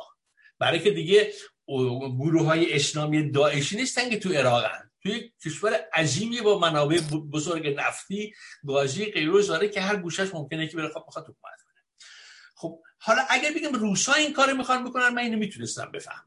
این برای من قابل قبول بود. برای اینکه بگیم این دو کشور منطقه این کار می‌خوان بکنن و دشمن خیلی شماره یک ملت ایرانن من فکر می‌کنم نه این وظیفه الیت روشنفکر ایرانه که از هم یاران شروع کنه با اینا وارد گفتگو بشه و به و این رو در واقع از حالا بسازه رابطه سالم رو برای آینده. و این توسط هیچ فردی انجام نمیشه مگر توسط اون برگزیدگانی که ما بهشون میگیم دولت گذار دولت فراحزبی گذار که همه گروه های سیاسی روی این موضوع اتفاق کنن اتحاد کنن که وارد سیاست قبل از دموکراسی نشن. و و بپیوندن به این اندیشه که برای این دوران یک دولتی ما داریم مقتدر از آدمای کاردان که این دولت رو فعالش کنیم و ما هم بیاریم دنبال دولته تا موقعی که برسیم به اون زمان انتخابات که وارد بحث دموکراسی و غیر بشه من خیلی خلاصه گفتم چون می‌دونم دوستان زیادی ما صحبت کنن از بیرون از داخل خیلی متشکرم. مرسی شما 11 دقیقه صحبت کردید. جناب عرفانی گرامی الان ما چند تا از دوستان از داخل نوبت گرفتن و از بیرون هم وطنان هم زیادن. اگه ممکنه از شما خواهش کنم پاسخاتون رو اگر ده حد امکان کمتر بدین که بیشتر بتونیم به پاسخ به نظرات بپردازیم. ممنون بله، خواهش می‌کنم. ببینید جناب دانشور به موارد متعدد پرداختن که خب پاسخگویی به همشون وقت زیادی میطلبه. من فقط بگم که من رگه هایی از همین نکته که داشتیم صحبت می‌کردیم رو یعنی چه نباید کردها رو در صحبت هایشون دیدم. ببینید یک سری از باورها هستش که در ما فعالان سیاسی جا افتاده. به خاطر ارزشی که داشته و نخواستیم ببینیم که آیا این باورها همچنان با واقعیت عینی شرایط جهانی منطقه و ایران تطابق داره یا نه؟ چون این بازنگری رو نکردیم اونها رو تکرار می‌کنیم با امید اینکه یه روزی جواب بده. مثلا همین فرمول آخری که فرمودید دولت فراحزبی گذار. خب این همون چیزیه که سی سال چهل سال داریم دنبالش میگردیم دیگه. خب جناب دانشور عزیز اگر شدنی بود اگر انجام پذیر بود چرا ما نمیبایستیم و ده بیست سی سال پیش می ساختیم و می داشتیم چرا باید صبر می کردیم که تشتت در به اصطلاح اپوزیسیون افزایش پیدا بکنه؟ بسیاری از نیروهای اپوزیسیون به خاطر پیری و خستگی و فرسودگی و اینها کنار زده بشن یا برخیشون حتی دیگه در قید حیات نیستن. چرا میبایستی صبر بکنیم کشورمون برسه به مرز همین خطراتی که در این مقاله من دارم صحبتشو می‌کنم که فقط یکی از اونها فاجعه اقلیمی هستش که بالا سر کشورمون میچرخه. چرا باید اینقدر فرصت سوزی می‌کردیم تا الان ثبت می‌کردیم که امروز امیدوار باشیم ناگهان معلوم نیست بر اساس چه فرمولی در نهایت این دولت گذار فراحزبی متحد چی و اینها پدید بیادش. به اینجا هستش که من اعمال تردید جدی می‌کنم در به آنچه که به عنوان باورهای جا افتاده متقن اپوزیسیون دائم داره باز تولید میشه. ببین شما میفرمایید که در مقاله جبر تاریخی وجود داره. اولا خب من این رو باید توضیح بدم که کاری که ما در حزب می‌کنیم با مقاله که من به عنوان پژوهشگر می‌نویسم قدری متفاوته. حزب یه جمع یک نهاده و تصمیم گیری های خودش رو داره. من هم یه پژوهشگرم و نظراتم رو در مقالاتی که امضای فردی داره می‌ذارم. این جبر تاریخی نیستش جناب دانشبر عزیز. جبر جامعه شناختیه یعنی شما وقتی به کنه روابط اجتماعی ایران یا پی می‌برید ببینید شما مثلا میگید ما به نسبت زمان مشروطیت خب الان خیلی باسواد داریم خیلی به صلاح کسانی داریم که فارغ التحصیل دانشگاه هن نمی‌دونم وسایل ارتباط جمعی داریم اون زمان کدوم از اینا رو نداشتیم. ولی اون زمان یه چیزی داشتیم که الان نداریم. اون زمان پدیده به اسم بیسوادی بسیار بسیار بالا بود ولی پدیده به اسم بدسوادی نداشتیم یا خیلی کم داشتیم. ولی الان تا دلتون بخواد بدسواد وجود داره. بدسواد کیه؟ بدسواد صاحب مدرک لیسانس و فوق لیسانس و دکترا هستش که توهم دانستن داره در مورد خیلی از مسائل و در عین حال به واسطه این تنبلی که ویژگی ما هستش یعنی عدم مطالعه یعنی داشتن متوسط دو دقیقه مطالعه در روز به نسبت یک ساعت یا هفتاد دقیقه ژاپنی ها به طور مثال یک ساعت هندی ها به این واسطه به کنه غذایایش وقت نمیریم. الیتمون رو داریم در روشن فکرامون تحصیل کرده هامون. این بیست و چند میلیون فارغ و تحصیل به صلاح آموزش عالی بود. نمیریم ولی در عین حال صاحب نظر در کدوم مسئله هستش که نیست ببینید الان یه سرایت اجتماعی این موضوع رو شما از حاکمیت به مردم و از مردم به حاکمیت می‌بینید. مثل همین آقایی که چند وقت پیش اومده بود معرفیش کرده بودن که نماینده مجلس دو تا دکترا داره و چندین بار تکرار کردش لا لایه رو گفت لاهیه لاهیه لاهیه به اصطلاح ببینید این پدیده بدسوادی امروز سبب میشه که شما روی چیزی می‌تونید حساب بکنید که زیر شله سسته. این در مورد ستارخان و باقرخان که سواد خوندن نوشتن هم شاید نداشتن صدق نمی‌کرد. می‌دونستید که می‌تونید روی اراده اونها حساب بکنید روی باور اونها حساب بکنید روی اعتماد اونها حساب بکنیدش امروز نمی‌تونید. امروز این بافت روانشناختی جامعه شناختی جامعه به شما داره نهیب می‌زنه که من دیگه اون جامعه 116 سال پیش نیستم. رو من اگر می‌خواید حساب بکنید حساب جدیدی باز بکنید. مبنای دیگری داشته باشید برای محاسبات خودتون. همونطوری که دهی نودی ها دیدید اومدن و یه پیامی کاملا متفاوت با تمام نسل های گذشتهشون چند روز پیش ارائه دادن. حالا یه لحظه اگر جناب دانشبر عزیز من بتونم باز هم اسکرین خودم رو شیر بکنم. می‌خوام یک تصویری رو برای عزیزانمون نشون بدم. ببینید این پژوهشیه که دوستان اخیرا منتشر شده در مورد باور مردم عرض کردم خاور میانه برخی از کشورها نه کشور رو رفتن بررسی کردن به اضافه سرزمین های اشغالی فلسطین و این رو بردن اینجا. من یه دونه از اینها رو می‌خوام خدمتتون نشون بدم که یه مقداری هم به بحثمون برمیگرده. ببینید نظرسنجی می‌پرسه که این آیا کشور شما به رهبری نیاز دارد که بتواند قوانین را برای انجام کارها تغییر دهد؟ درصد موافق ها رو ببینید. اسمش رو گذاشتن رهبران قدرتمند اینجا عنوانی که انتخاب کردن براش. درصد رو ببینید.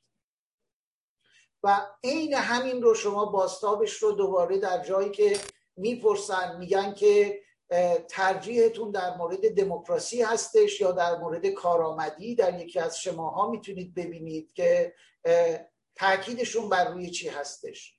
مسئله عمدهشون چه هستش؟ و این موضوع که ذهنشون زندگیشون بهتره بگیم درگیر دموکراسی نیست دیگه. همین دموکراسی که ببینید شما داشتید می‌گفتید ما بالاخره باید بهش گذر بکنیم و غیر و ما داریم در مورد کشورهایی میگیم که برخیشون از این مرحله گذر ما رفتن و عراق به طور مثال تونس به طور مثال.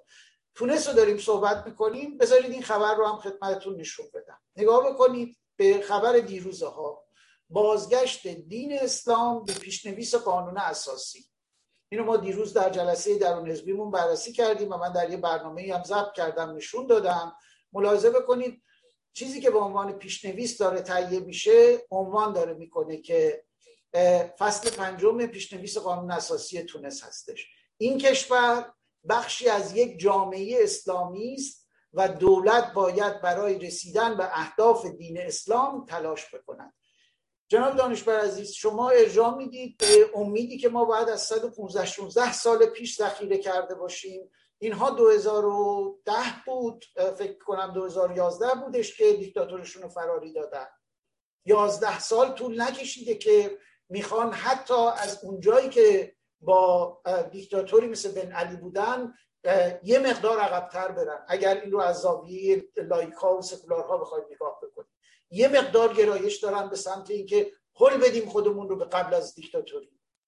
حداقل از این حیث از این جنبه ببینید اینجا هستش که من شروع می‌کنم عرض کردم به عنوان جریانی که ما رسد می‌کنیم برای اینکه ببینیم دنیا دست کی و چه خبر هستش.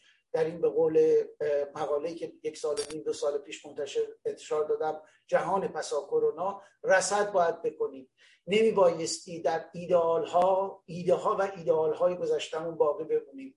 جهانی است به شدت در حال تحول منطقه است به شدت در حال تحول.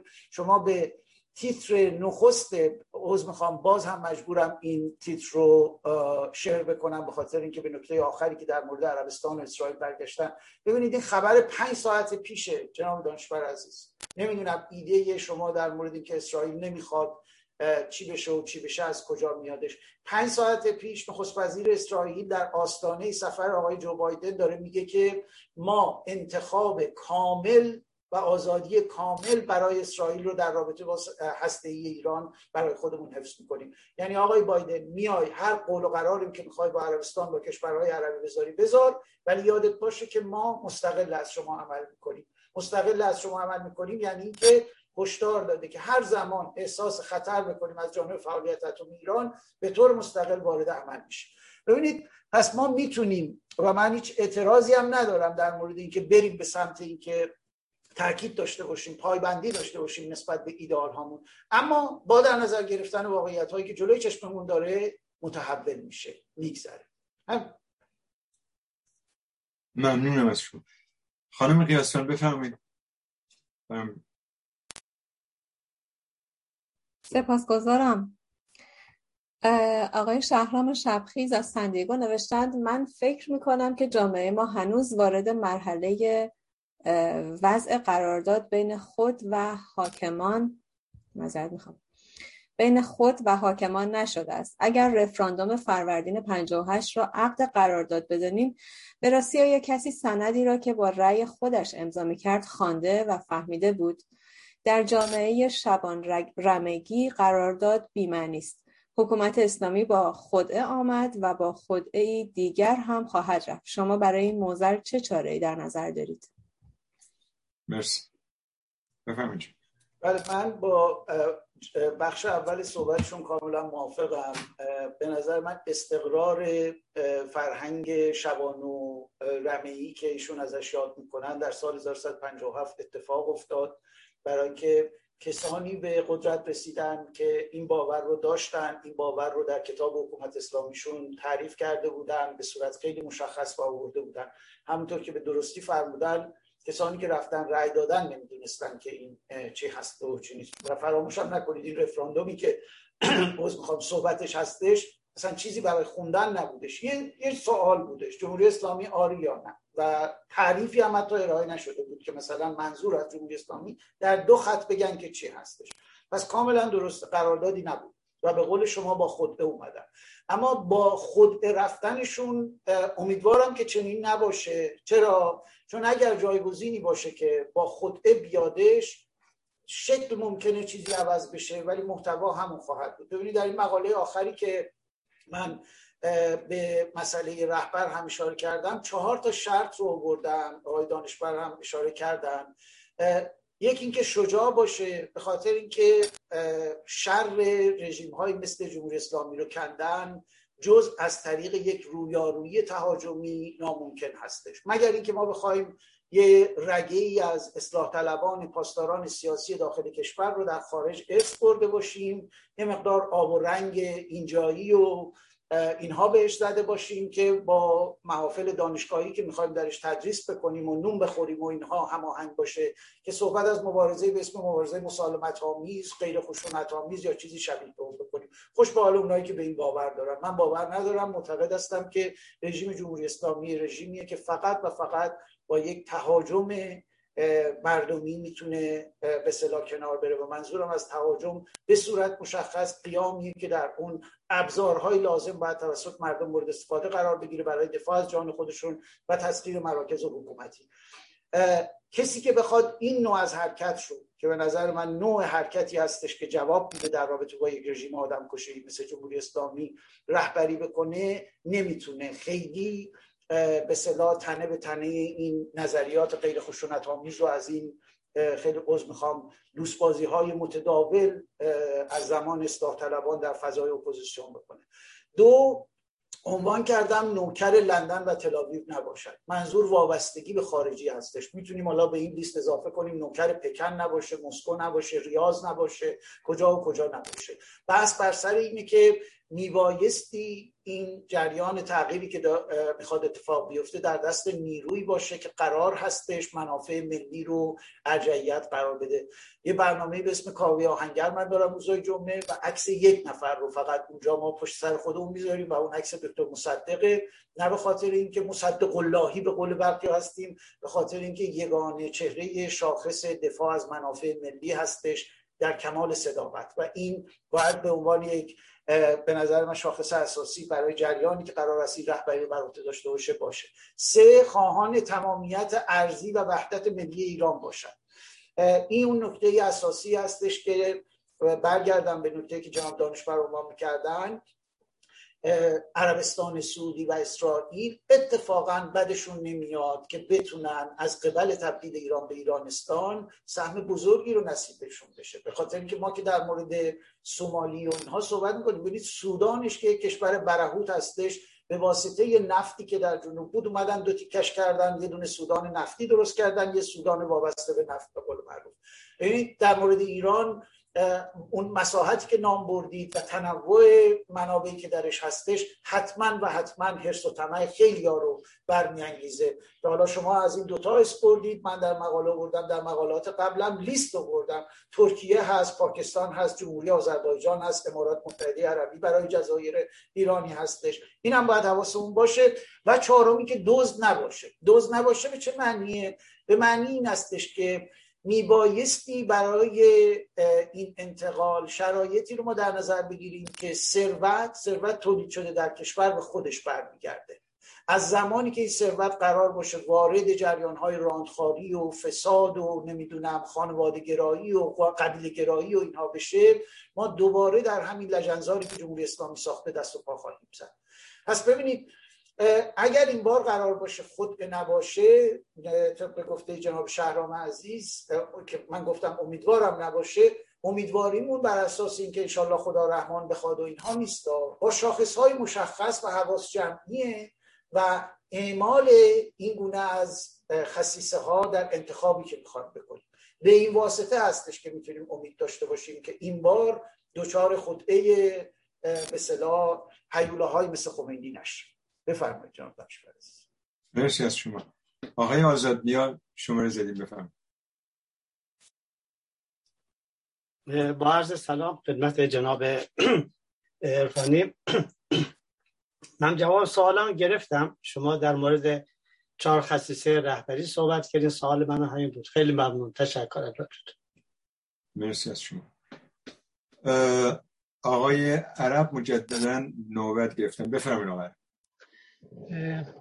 ببخشید که من مجددا مزاحم میشم.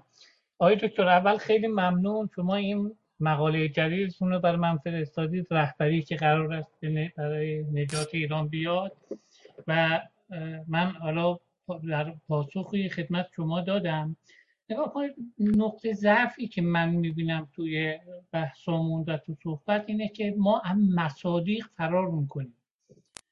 ما بالاخره این نیست که رو ما این این چهار من فقط تو اون یادداشت برای شما نوشتم این چهار یادداشت و بیشتر از این تازه به نظر ما ما آقای دکتر نوری رو داریم.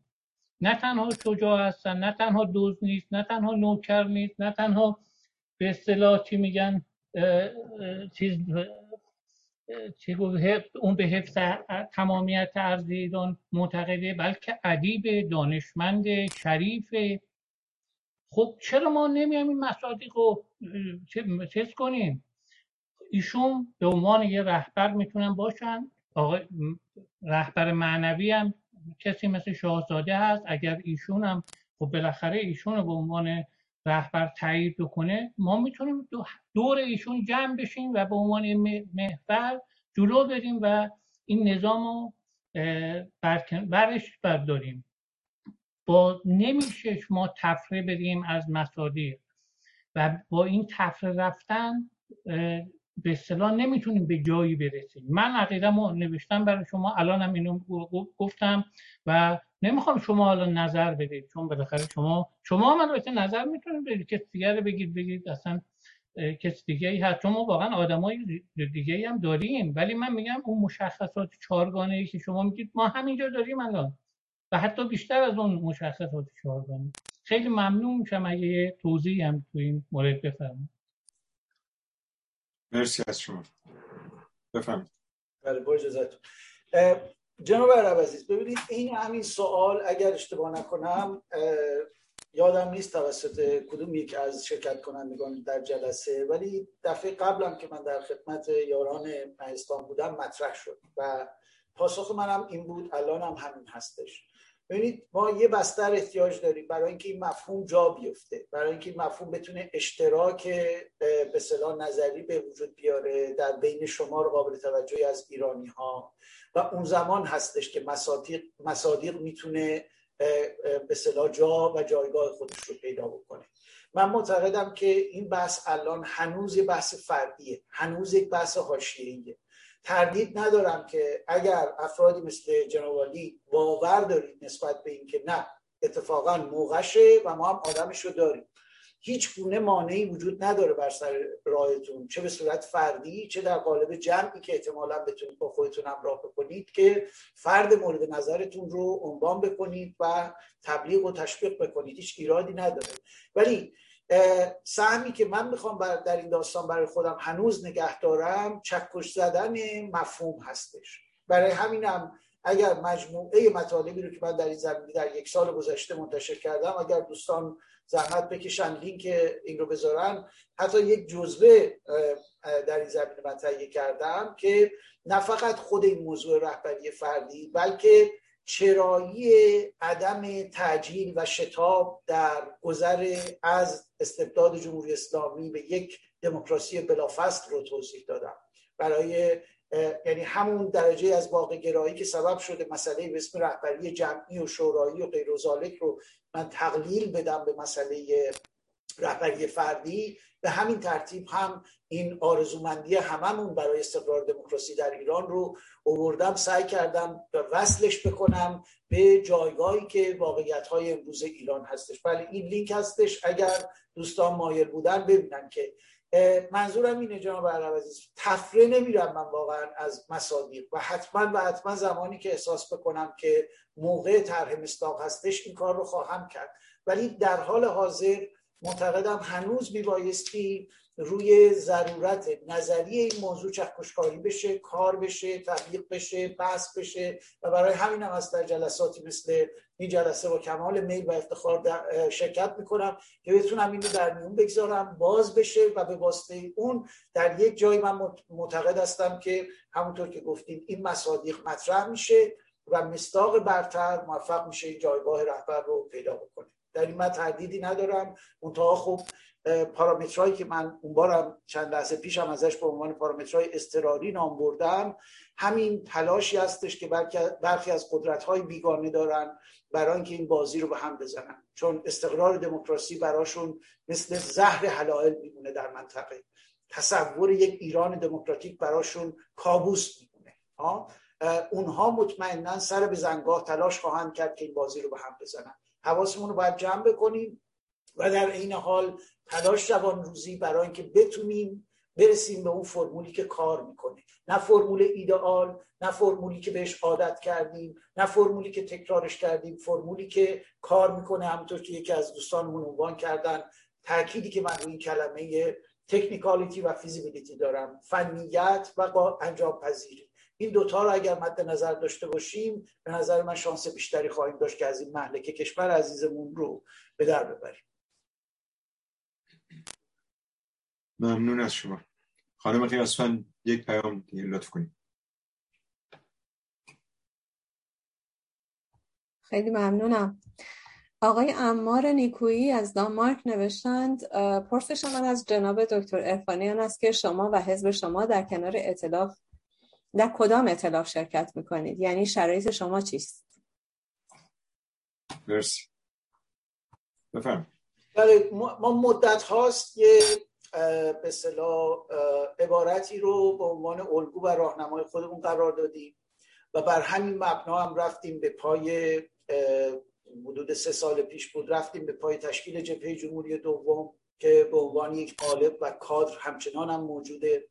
و این فرمول ساده شده عبارت بود از توافق نظری حداقلی همکاری عملی حداکثری. حزب ما همیشه گفته که آماده هستش بر سر پروژه های عملی عملی منظور پیش برده یک بخش از مبارزه هستش یک کار مشخصی که می‌تونیم انجام بدیم. اینو ما گفتیم که با هر جریانی حاضریم بر سر بدیهیات مبارزه سیاسی که در اون مرامنامه یا در واقع پیام ابتدایی جبهه جمهوری دوم اومده بودش. دموکراسی به آزادی چیزایی بدیهی واقعا بدیهی که هممون بر سرش توافق داریم. حالا یه عده اسمشو لایسیته می‌ذارن سکولاریست بذاریم فرقی نداره منظور جدایی دین از حکومت هستش. از این طرف هم داشتن یک قدرت چرخشی به و رفتن پای استقرار نهادینه آزادی در ایران. منتها منتها دقت داشته باشید. یه بار دیگه تکرار می‌کنم. این به عنوان یک آرمان میبایستی دائم با واقعیت هایی که قرار هست این آرمان بره اونها رو تغییر بده رسد بشه راستی آزمایی بشه. و شما ببینید که ببینید یه زمانی یادتون هستش در اپوزیسیون مد شده بود. نمی‌دونم از کجا آمده بودید داستان. هر کس که یه بیانیه میدادش برای این داستان دوران گذار یعنی یه جوری درش داستان گذار مطرح بود یه قول خیلی شیرین و ترتمیزم به مخاطبانش می‌داد. و اونی که اگر جریان ما تشکل ما جبهه ما چیه ما به قدرت برسه ظرف شش ماه دولت موقت ما قدرت رو تحویل این شش ماه یه رقم خیلی چیزی هم بود. حالا مثلا تو روایت های مختلف یه سال شش ماه حتی ها کمتر بیشترش می‌کردن. نمی‌دونم من از چه فرمول ریاضی جادویی بیرون اومده بودش. در همین جزبه ای که لینکش رو همکاران من در اختیار شما گذاشتم می‌بینید که من این موضوع رو به صورت باز مطرح یعنی بر این باور هستم که این باید یه اوپن اندد باشه به قول فرنگی ها تهش نباید بسته باشه. نباید عدد بذاریم. باید بگید در کوتاهترین مدت ممکن ولی این کوتاهترین مدت ممکن رو رقم نذارید. روش دو ساله ده ساله شیش ماه هشت ماه نمی‌دونید چیه. ببینید دوستان چون هی از این کلمه واقع گرایی من استفاده می‌کنم بهتره که یه جایی هم یه مستندش بکنیم سال 97 بود یک جریانی در داخل کشور یک گروه تحقیقاتی تحت عنوان آیندگان اگر شاید من حتی لینکش هم داشته باشم که خدمتتون شیر بکنم. اومده میگه که ما نشستیم و مسائل و مشکلات کشور رو بررسی کردیم که چیه و کجا هست و غیر و ذالک و اینها. و نکته جالبش می‌دونید چیه؟ لیستی انتشار دادن اینا سال 1397 هستش فر... ببخشید دوازده فروردین 1196 یک لیستی رو انتشار دادن. حاوی یکصد مشکل اصلی اصلی سال 96 در ایران. و باور بفرمایید این لیست رو من در مقابل خودم دارم. نگاه می‌کنید می‌بینید که هر کدوم از اونها داره هست و نیست. هر جریانی رو که بخواد ادعایی در مورد قدرت داشتن و مدیریت بلد بودن و چیزی شبیه به اون داشته باشه رو به چالش میطلبه.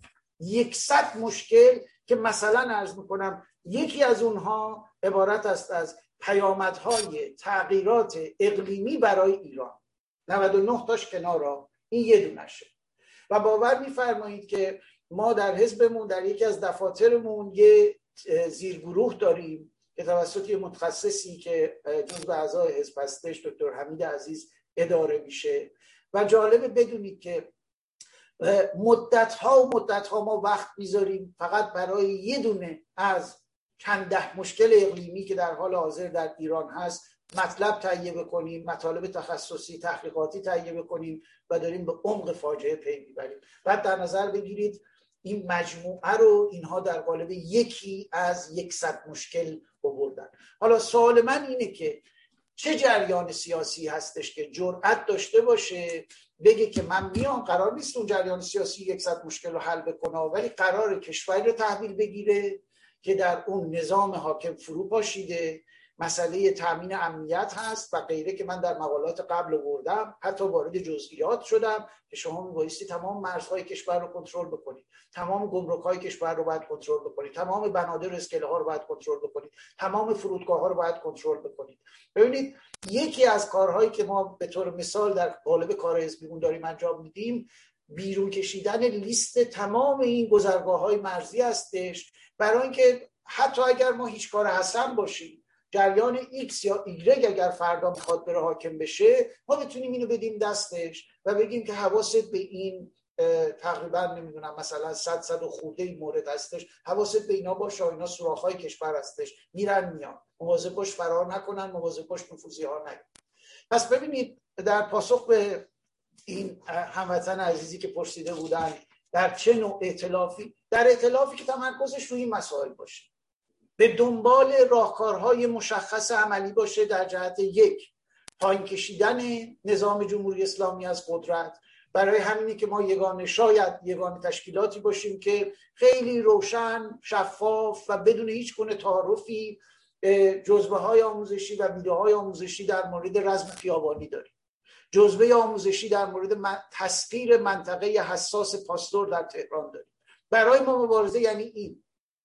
نشستن و صحبت کردن های کلی همون توافق حداقلی نظری. دموکراسی دوست داری آزادی باشه ما هم دوست داریم. بریم ببینیم به پای چی کار می‌تونیم بکنیم عملی توافق حداقلی نظری توافق عملی حداکثری این نوع اطلافی هستش که ما با کمال میل حاضر هستیم. اگر بدونیم جریانی هستش که از توانایی عملیاتی در داخل کشور برخورداره ما همون چیزی که از دست اون برمیاد بیاریم. هماهنگ بکنیم با هم دیگه برای اینکه بتونیم درجه بالایی از کارآمدی رو برای کاری که داریم می‌کنیم تامین بکنیم در کنار هم ممنون از شما. جناب همایون داخل تالار پیام چند تا متن نوشتن؟ دوست عزیز اگر خودتون لطف کنید وقت بگیریم با شما دادن شماره یک چون پیام رو ما فقط از بیرون از تالار می‌خونیم. بعد وقت بگید خودتون اگر اهمیت داره براتون بخونید. دوست گرامی آرزو فرصت گرفتن. بفرمایید.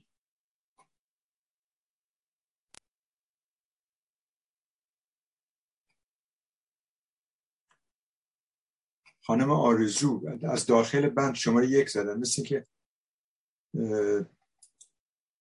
میکروفونشون باز نیست. خانم آرزو میکروفونتون رو باز کنید بفرمایید داخل. اگه پرسش دارید. خب خانم آرزو تا آماده بشن می‌تونیم بریم به نوبت بعدی. آقای دانشور وقت شما بفرمایید. بعد برمیگردیم به خانم آرزو. خیلی ممنون. جناب عرفانی شما من متهم کرد که ایدالیست هستم و استقرار دموکراسی در ایران یک, یک ایدیال است. البته این باید توضیح داد و اثباتش کرد و چون رونویس پیشنویس قانون اساسی تونست که می‌خوان حالا اسلامیش کنن یا هر کارش می‌خوان بکنن پاسخ به این مسئله نیست. و مثلا باید توضیح بده که در ایران یک چنین شرایط تغییر کرده شرایط جهانی هم اینطوری شده که ما دیگه دموکراسی بعد از ده ها سال شاید بتونیم به دموکراسی برسیم. من مثال بردم گفتم که اولا گفتم که در تحولات سیاسی در واقع این الیت روشن فکر که نقش اساسی رو داره نه مردم. مردم کار انجام میدن. این الیته که سمت و سوی سیاسی حرکت رو تعیین می‌کنه. بنابراین اینکه حالا اومدن یه مؤسسه نمی‌دونم در امریکا یا در کجا یک آمار در عراق گرفته 50 درصد 60 درصد گفتن ما قدرت طلبیم هیچ ربطی و این جایگاهی در این بحث ما نداره. نکته بعدی اینه که من مثال آوردم. گفتم شما روسیه رو با کشورهای اروپای شرقی مقایسه کنید. از این دقیق تر می مثال میارم. روسیه رو شما با اوکراین مقایسه کنید. دو کشوری که شدیدن مشابهات خیلی شدیدی با هم دارن. حتی دینشون و مذهبشون یکیه. شیوه حکومت کردن توشون برای سالیان دراز یکی بوده. سابقه تاریخی خیلی توناری دارن. یکیشون روشن فکرانشون برمیگزینه دیکتاتوری اولیگارشیک رو. یکی روشن فکرانشون برمیگزینه دموکراسی رو. در نتیجه یک کشور میشه دموکراتیک یک کشور میشه دیکتاتوری. مردم تقریبا همون مردم هم. و هیچ بنیادهای فکر نمی‌دونم روانی متفاوتی توی دو ملت هم نیست. شرایط اجتماعی تاریخی چون می‌دونم بین المللی هم در مورد دو ملت خیلی متفاوت نیست. بنابراین اون چیزی که نقش تعیین کننده رو بازی می‌کنه اون اراده آگاهانه است که الیت روشنفکر و سیاسی این جامعه انتخاب کنن در مورد انقلاب مشروطیت گفتم تعدادی کمتر از انگشتان دو دست ما از روشنفکران و الیت اون زمان در یک شرایط بدی که واقعا برای ما افتخار آفرینه که چنین آدمایی داشتیم.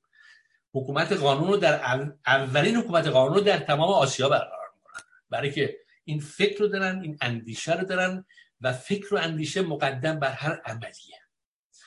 بنابراین امروز تعیین راه حل فکری تعیین تئوریک دوره گذار اهمیتش از جانفشانی مردم در خیابانا کمتر نیست. چون اگر این راه رو روشن فکران ما درست نرن اون جانفشانی ها همش نقش بر آب خواهد شد و تمام خونهای ریخته در واقع برباد خواهد رفت. بنابراین اهمیت خیلی زیاد داره این خب از اینا که بگذاریم حالا ما میایم فرض می‌کنیم که راه شما رو میپذیریم. از این بالاتر. شما می‌خواین یه رهبر پیدا کنید الان دوستانتون هم نوشتن همه تو اینجا نوشتن که ما آقای دکتر رو دکتر عرفانی رو به عنوان رهبر ایرادی هم نداره خب شما در میان صدها داوطلب رهبری یکی رو انتخاب کردید. خب ما بگید که اولا یه نفر کیه؟ این رئیس جمهوره این نخست وزیره این پادشاه این صدر ماوه ما نمی‌دونیم کیه یا این یه رهبر. و ضمن این رهبر وقتی انتخاب کردیم اختیاراتش چیه؟ چیکارا می‌خواد بکنه؟ یه رهبر بلا منازعه یه رهبر رهبر مثل پوتینه. یه... چون ما تو دموکراسی رهبر نداریم تو دموکراسی دولت داریم. نخست وزیر استرار میگیم رهبر ولی دولته. منتخب مردم سریع هم چهار سال هم میاد اگه کارش انجام خوب نده ممکنه قبل از چهار سال هم بیفته. دموکراسی سیستمش جور دیگه است. این رهبری رهبری برای من در واقع ناشناخته شما این کیست و چه خواهد کرد و چگونه می‌خواین رهبر مردم ایران بفروشید؟ الان ما یه مشکل اساسی که داریم یه رهبر واقعا مورد قبول بخش بزرگی از ملت داریم. بهش میگن شاهزاده رضا پهلوی. سر همین ببینید مشکله. الان جناهای بستا جمهوری خواه همه تیز کردن شمشیراشون در بودن آقا فلان دیکتاتوری بله بله در که ما می‌دونیم آدم زیادی هم دموکراتیکه. برای که ما تو پادشاه تو دموکراسی خیلی لازم نداریم آدم خیلی فرانی باشه خیلی باهوش باشه خیلی منضبط خیلی رهبران پادشاه های تو حکومت های دموکراتیک که بهترین حکومت های دموکراسی جهان رو دموکراسی جهان رو دارن. اغلب با خانوادهشون میرن گردش میرن یا کاخ دارن فرانی هیچ ایرادی هم نداره. یه روزهای معینی باید حاضر باشن یه جشنی باید انجام بدن یه جای امضا باید بکنه دولت رو چون هم می‌کنه میره کارش. بنابراین برای پادشاه های پیشرفته ترین کشورهای دنیا نمی‌تونی همچی قراردادی بسیدی که آقا تو باید یه امتحان بدی. آدم درستی باشی نترس باشی بیکله باشی فلان باشی فلان بنابراین اینا مکانیزمش چیه؟ این این رهبری که شما انتخاب کنید بگید ما هم بپذیریم خیلی متشکرم. خیلی ممنون. بفهمید جناب. بله ببینید جناب دانشور عزیز فرانسوی ها یه مثالی دارن میگن خرس رو شکار بکنیم بعد پوستش رو حراج می‌کنیم مثلا این رهبری که ما داریم صحبت می‌کنیم با اون پادشاهی که قراره یه موقعی بیاد جلو دوربین و چند تا عکس با خانم بچه ها بگیره بره و اینا یه ذره فرق داره. برای اینکه ما هنوز یه رژیم حیولایی شما در مقابل خودتون دارید که افتخار نیروی زبده اون توسط آج قاسم سلیمانی در آبان 98 این بوده که ما فقط سر و قلب تظاهر کنندگان رو هدف می گرفتیم جای دیگه شون نمی‌زدیم. شما با این حیوله های آدمخوار طرفید. این یه مقداری هنوز اون فضای پرنشاتی که برای نمی‌دونم داستان پادشاه و چی و میفرمایید و اینا فاصله داریم بنابراین اگر قرار بود راجع به اون صحبت بکنیم. اصلا دیگه چرا کلمه رهبر به قول شما استفاده می‌کردیم؟ گفتیم ما پادشاه می‌خوایم که بیاد بس خودش نماد نمی‌دونم چی چی باشه. ما الان اونجا نیستیم. و نه فقط الان اونجا نیستیم بر اساس برآوردی که من از شرایط کردم دست کم برای چندین سال.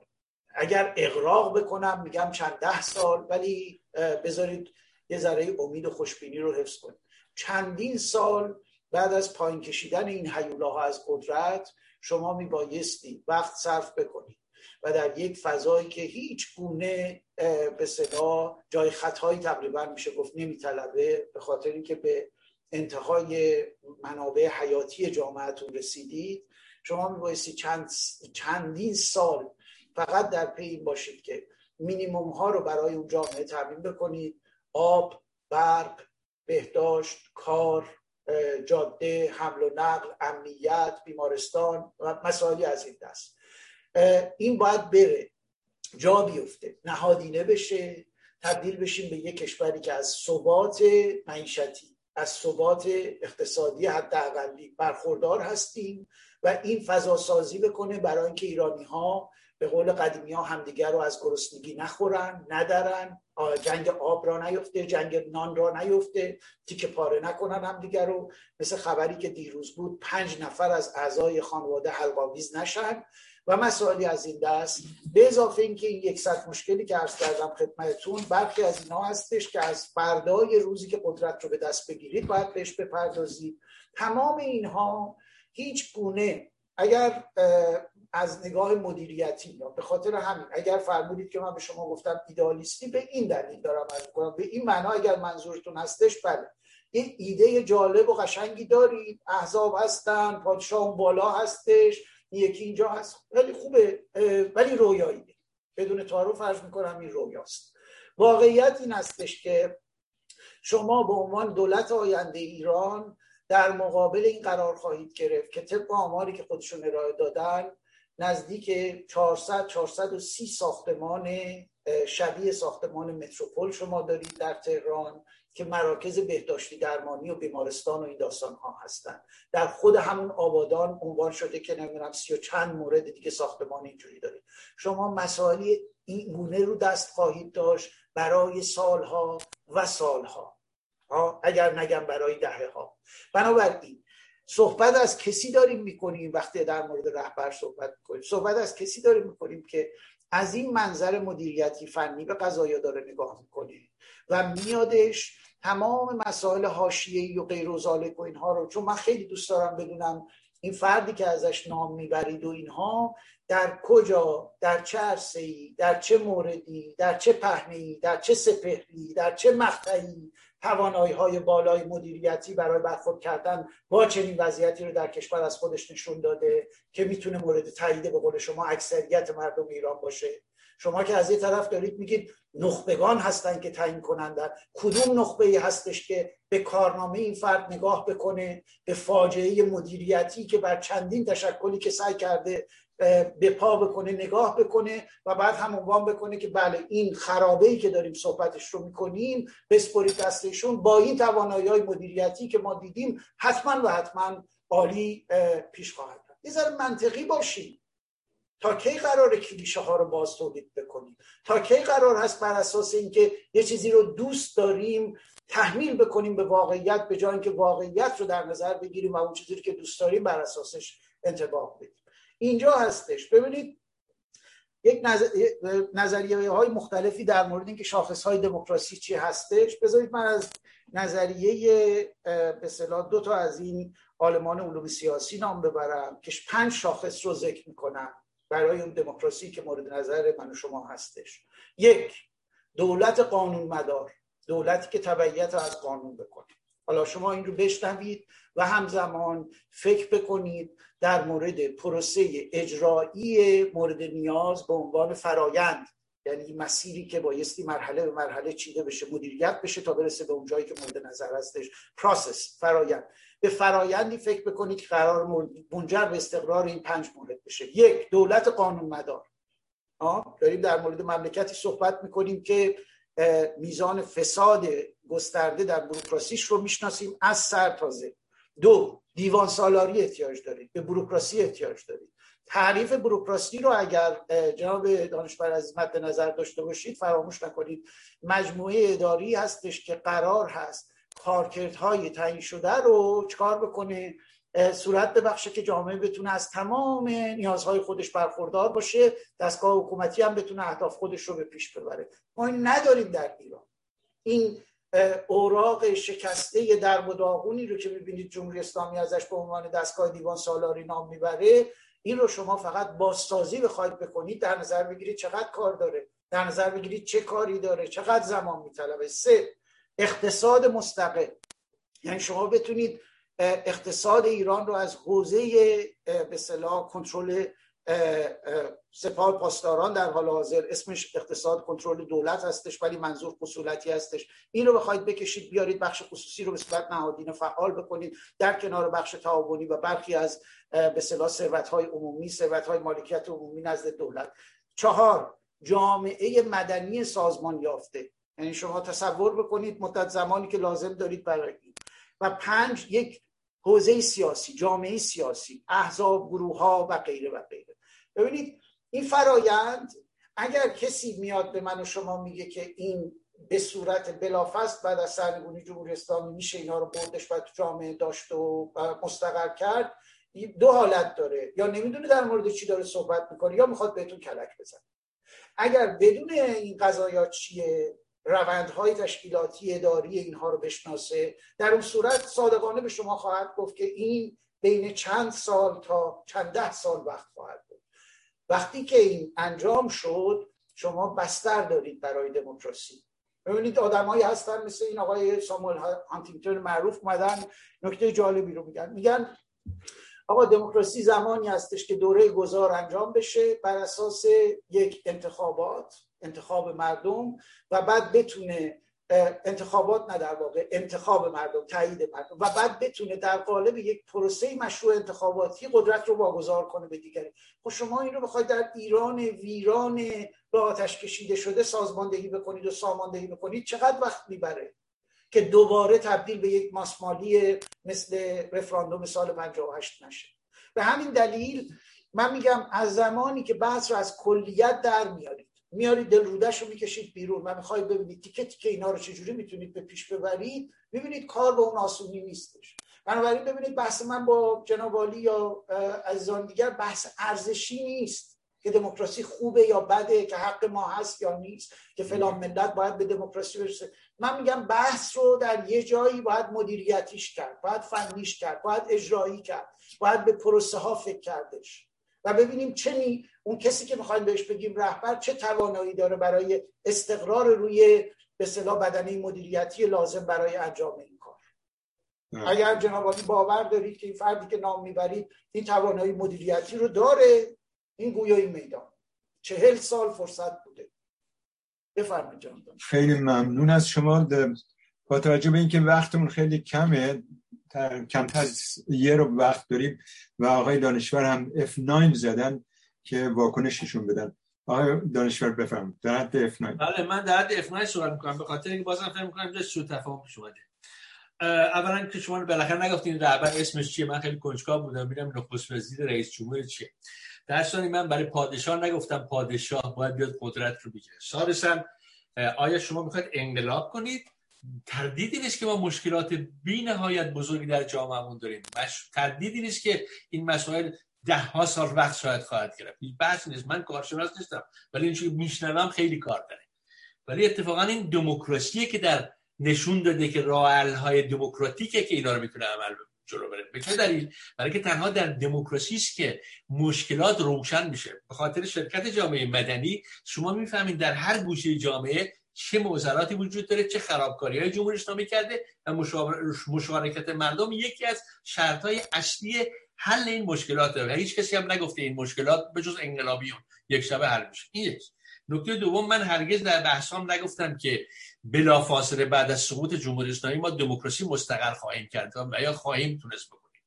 این نکته سوم خیلی ممنون از درس های دموکراسی من دادید این هیچ ایرادی نداره حداقل برای دوستانی که برنامه رو میشنون مفیده. اما اما بحث ما اینه اگر شما دقت کرده باشید و بحث های ما رو توی مهستان یک کمی دنبال کرده باشین بحث ما اینه دوران گذار متناسب با دوران گذار دولت فراحزبی که هرگز تو گروه سیاسی تو چه سال مطرح نشده برخلاف ادعای شما همه خواهان دولت گذار متشکل از گروه های سیاسی هست یعنی گروه های سیاسی بیان بدبستون کنن با هم رفیق بشن. یه چیزی اون کم بیاد یه چیزی این کم بیاد که بتونن قدرت رو بگیرن. این نیست بحث ما. بحث ما اینه که متخصصینی باید این بروکراسی مانده از جمهوری اسلامی رو در دست بگیرن. ما انقلابی نیستیم. ما دموکراتیم. ما خواهان این نیستیم که بروکراسی مانده از جمهوری اسلامی رو داغون کنیم و سنگ رو سنگ بند نیاد. ما خواهان اینیم که هرچی از جمهوری اسلامی از بروکراسی وجود داره تصفیهش کنیم رهبراش بذاریم کنار وزیراش و آدمای با کیفیتی که تو خود ایران الان هستن و موجودن بدون تردید بذاریم به عنوان رئیس اون بالا. به عنوان وزیر اسمش در استران میگیم وزیر. رهبر نمیگیم میگیم وزیر. در دنیای متمدن به دولت میگن دولت و به قدرت میگن دولت و میگن رئیس یه نخست وزیری هم هست که وظایف شما از تعیین کردیم. من وارد این بحث نیستم طولانیه. ما یکی وظایف این دولت گذار رو گفتیم. گفتیم برای امنیت داخلی چیکار باید بکنه؟ برای امنیت خارجی اینا رو ما اختراع نکردیم و اینا ایدئال ها و تصورات ذهنی ما نیست. اینا مبتنی است بر تجربیات حداقل سی سال گذشته جهان پیرامون خود ماست. جایی که مثل عراق داریم جایی که مثل افغانستان داریم یه اتفاقاتی افتاده که نباید تو کشور ما بیفته. برای که اتفاقا نیفته ما به یه قدرت سیاسی نیاز داریم. این قدرت سیاسی ضرورتا نمی‌تونه دموکراتیک باشه. برای که نه قانون اساسی شد داره نه انتخابات شد داره نه جامعه مدنی فعال شده. همین شاخص های چهارگانه که شما گفتین هنوز فراهم نشده. بنابراین باید بپذیریم. اینجاست که قرارداد بین الیت سیاسی انجام که الیت سیاسی این قرارداد قبول می‌کنه که برای دوران گذار سیاست رو به معنای حزبی به معنای ایدئولوژی سیاسی حزب شما و حزب اون حزب و دیگری وارد قدرت سیاسی نکنه که قدرت سیاسی بتونه پاسخ بده به این مشکلات. بنابراین این این خلاصه بحثی بود چون من از افنا بیشتر نمی‌خوام تجاوز کنم. مرسی. از شما. خانم قیاسوان عذر می‌خوام. خانم آرزو بیرون شده بودن از سیستمشون حالا وارد شدن. اجازه بدیم ایشون نوبتشون گذشته ایشون. صحبتشون بکنن یا سوالشون رو ترک کنن بعد از بیرون. F9 دارم اگر اجازه بدید. F9 کی زده؟ ببخشید. من نزدم ولی اگر منظور کنید F9 میگه. ببخشید اگه وقت بشه جناب نارتی شما خیلی دیر تشریف آوردید الان یه خانم خانم آرزو مهمون ما هستن. نوبت نوبت یک جمله رو صحبت آقای دانشور اصلاح دارم فقط. یک جمله.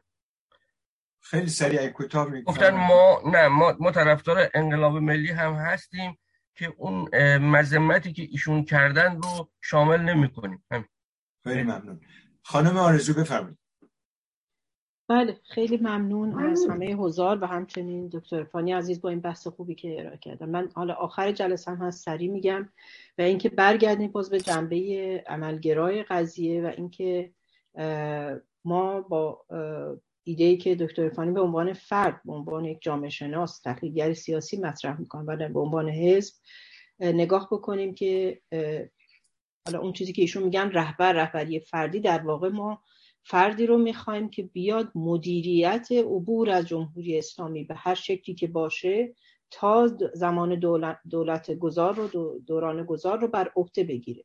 حالا به چه شکل هست؟ من فکر نمی کنم. نه این کار دکتر فانی و یا هیچ کدوم از فرهیختگان و یا حتی احزاب و جریانات سیاسی ما است که بیان اسم یک فرد رو بگن. این فرد با توجه به کیفیت ها و لیاقت هایی که داره از دل جریانی که به راه خواهد افتاد تا بریم به سمت کنار زدن این رژیم بیرون خواهد اومد و ما هنوز اونجا نیستیم. من با این قضیه موافقم.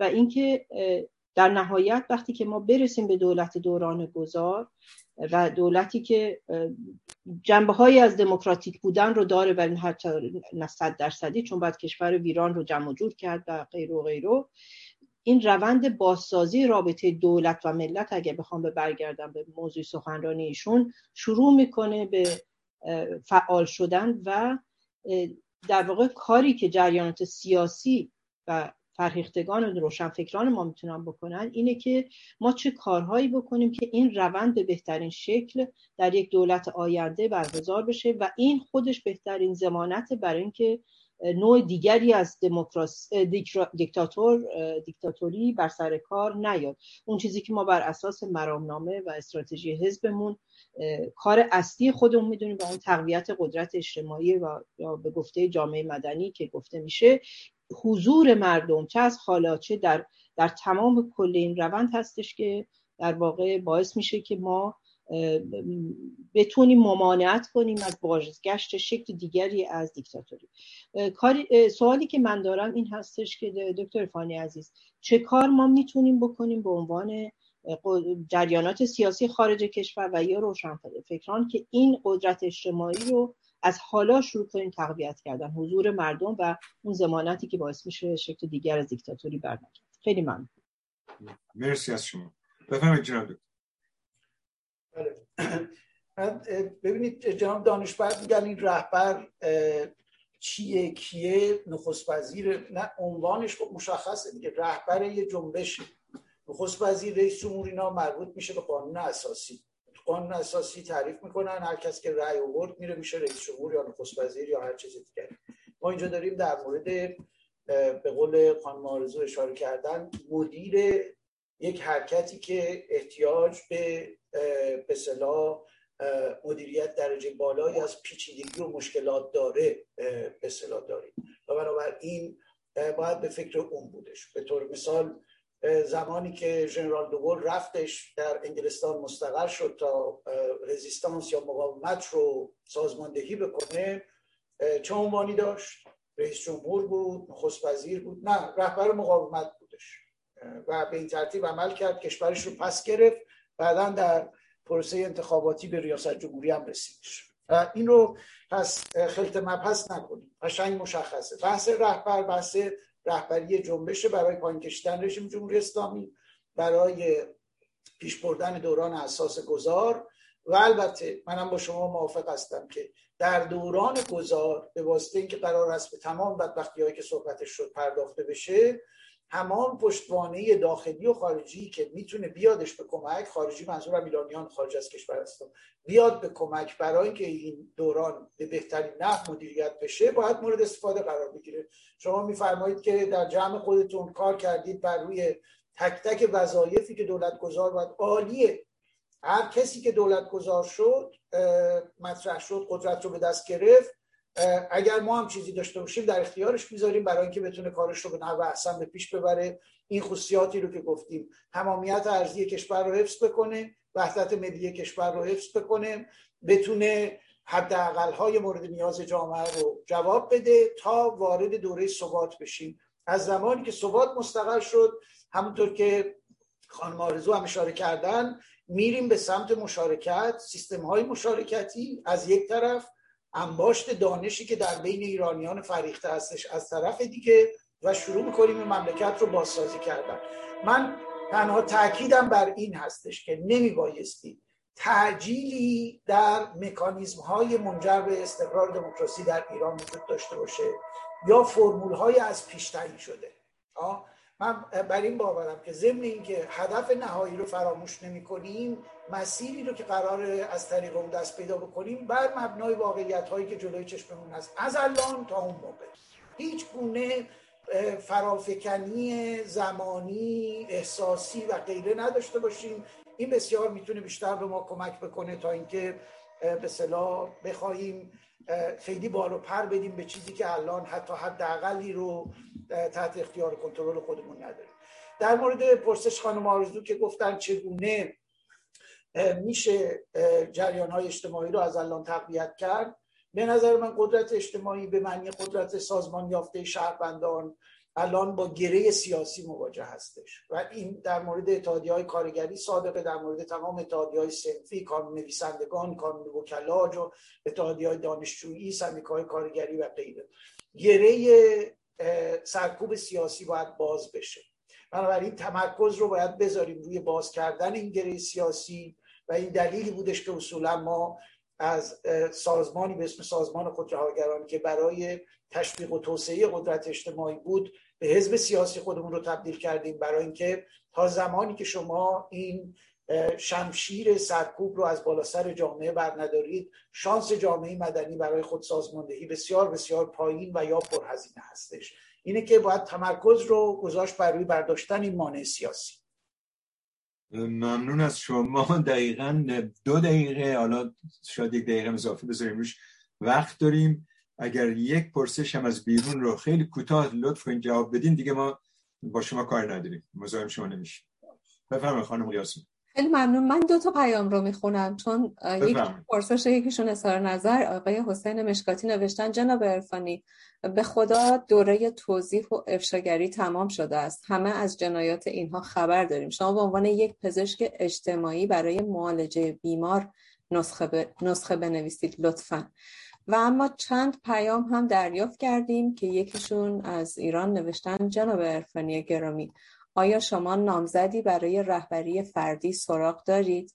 که البته دیدم که آقای دانشور هم پرسیدند. این پرسش رو گفتم که شاید به بینندگان بیرون آقای عرفانی پاسخی داشته باشن.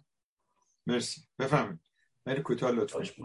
چشم ببینید پزشک اجتماعی دو کار می‌تونه انجام بده. یکی تشخیص و بعد نسخه پیچیدن. بحث امروز من بحث بیشتر تشخیص هستش. قبل از اینکه وارد بحث نسخه بشیم بحث نسخه وارد همون داستانی میشه که عرض کردم به فرصت زیاد و جلسات متعدد احتیاج داره تا بشینیم این چیزی رو که بهش استراتژی مناسب برای شرایط کنونی هستش بپردازیم. استراتژی خودش مراحل تاکتیکی داره مراحل تاکتیکی در درون خودش تکنیک داره. اینا رو اگر بتونیم فرصت داشته باشیم باز بکنیم جلو ببریم می‌تونیم یه جایی این نسخه رو به قول ایشون بپیچیم. در غیر این صورت با کلیگویی کاری نمیشه کردش.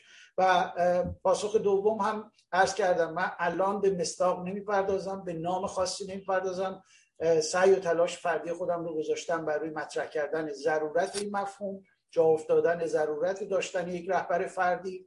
اگر مطرح بشه به نظر من همونطور که یکی از دوستان اشاره کردن بازخوردهایی خواهد داشت بازفرستهایی خواهد داشت و از جمله در درون جامعه در بین تظاهر کنندگان کنشگران فعالان سیاسی اجتماعی ما به تدریج شاهد گرایش به این سمت خواهیم بود. وقتی این گرایش جا بیفته اونجا من مطمئن هستم که نامهایی رو خواهیم شنید که تا به حال نشنیده.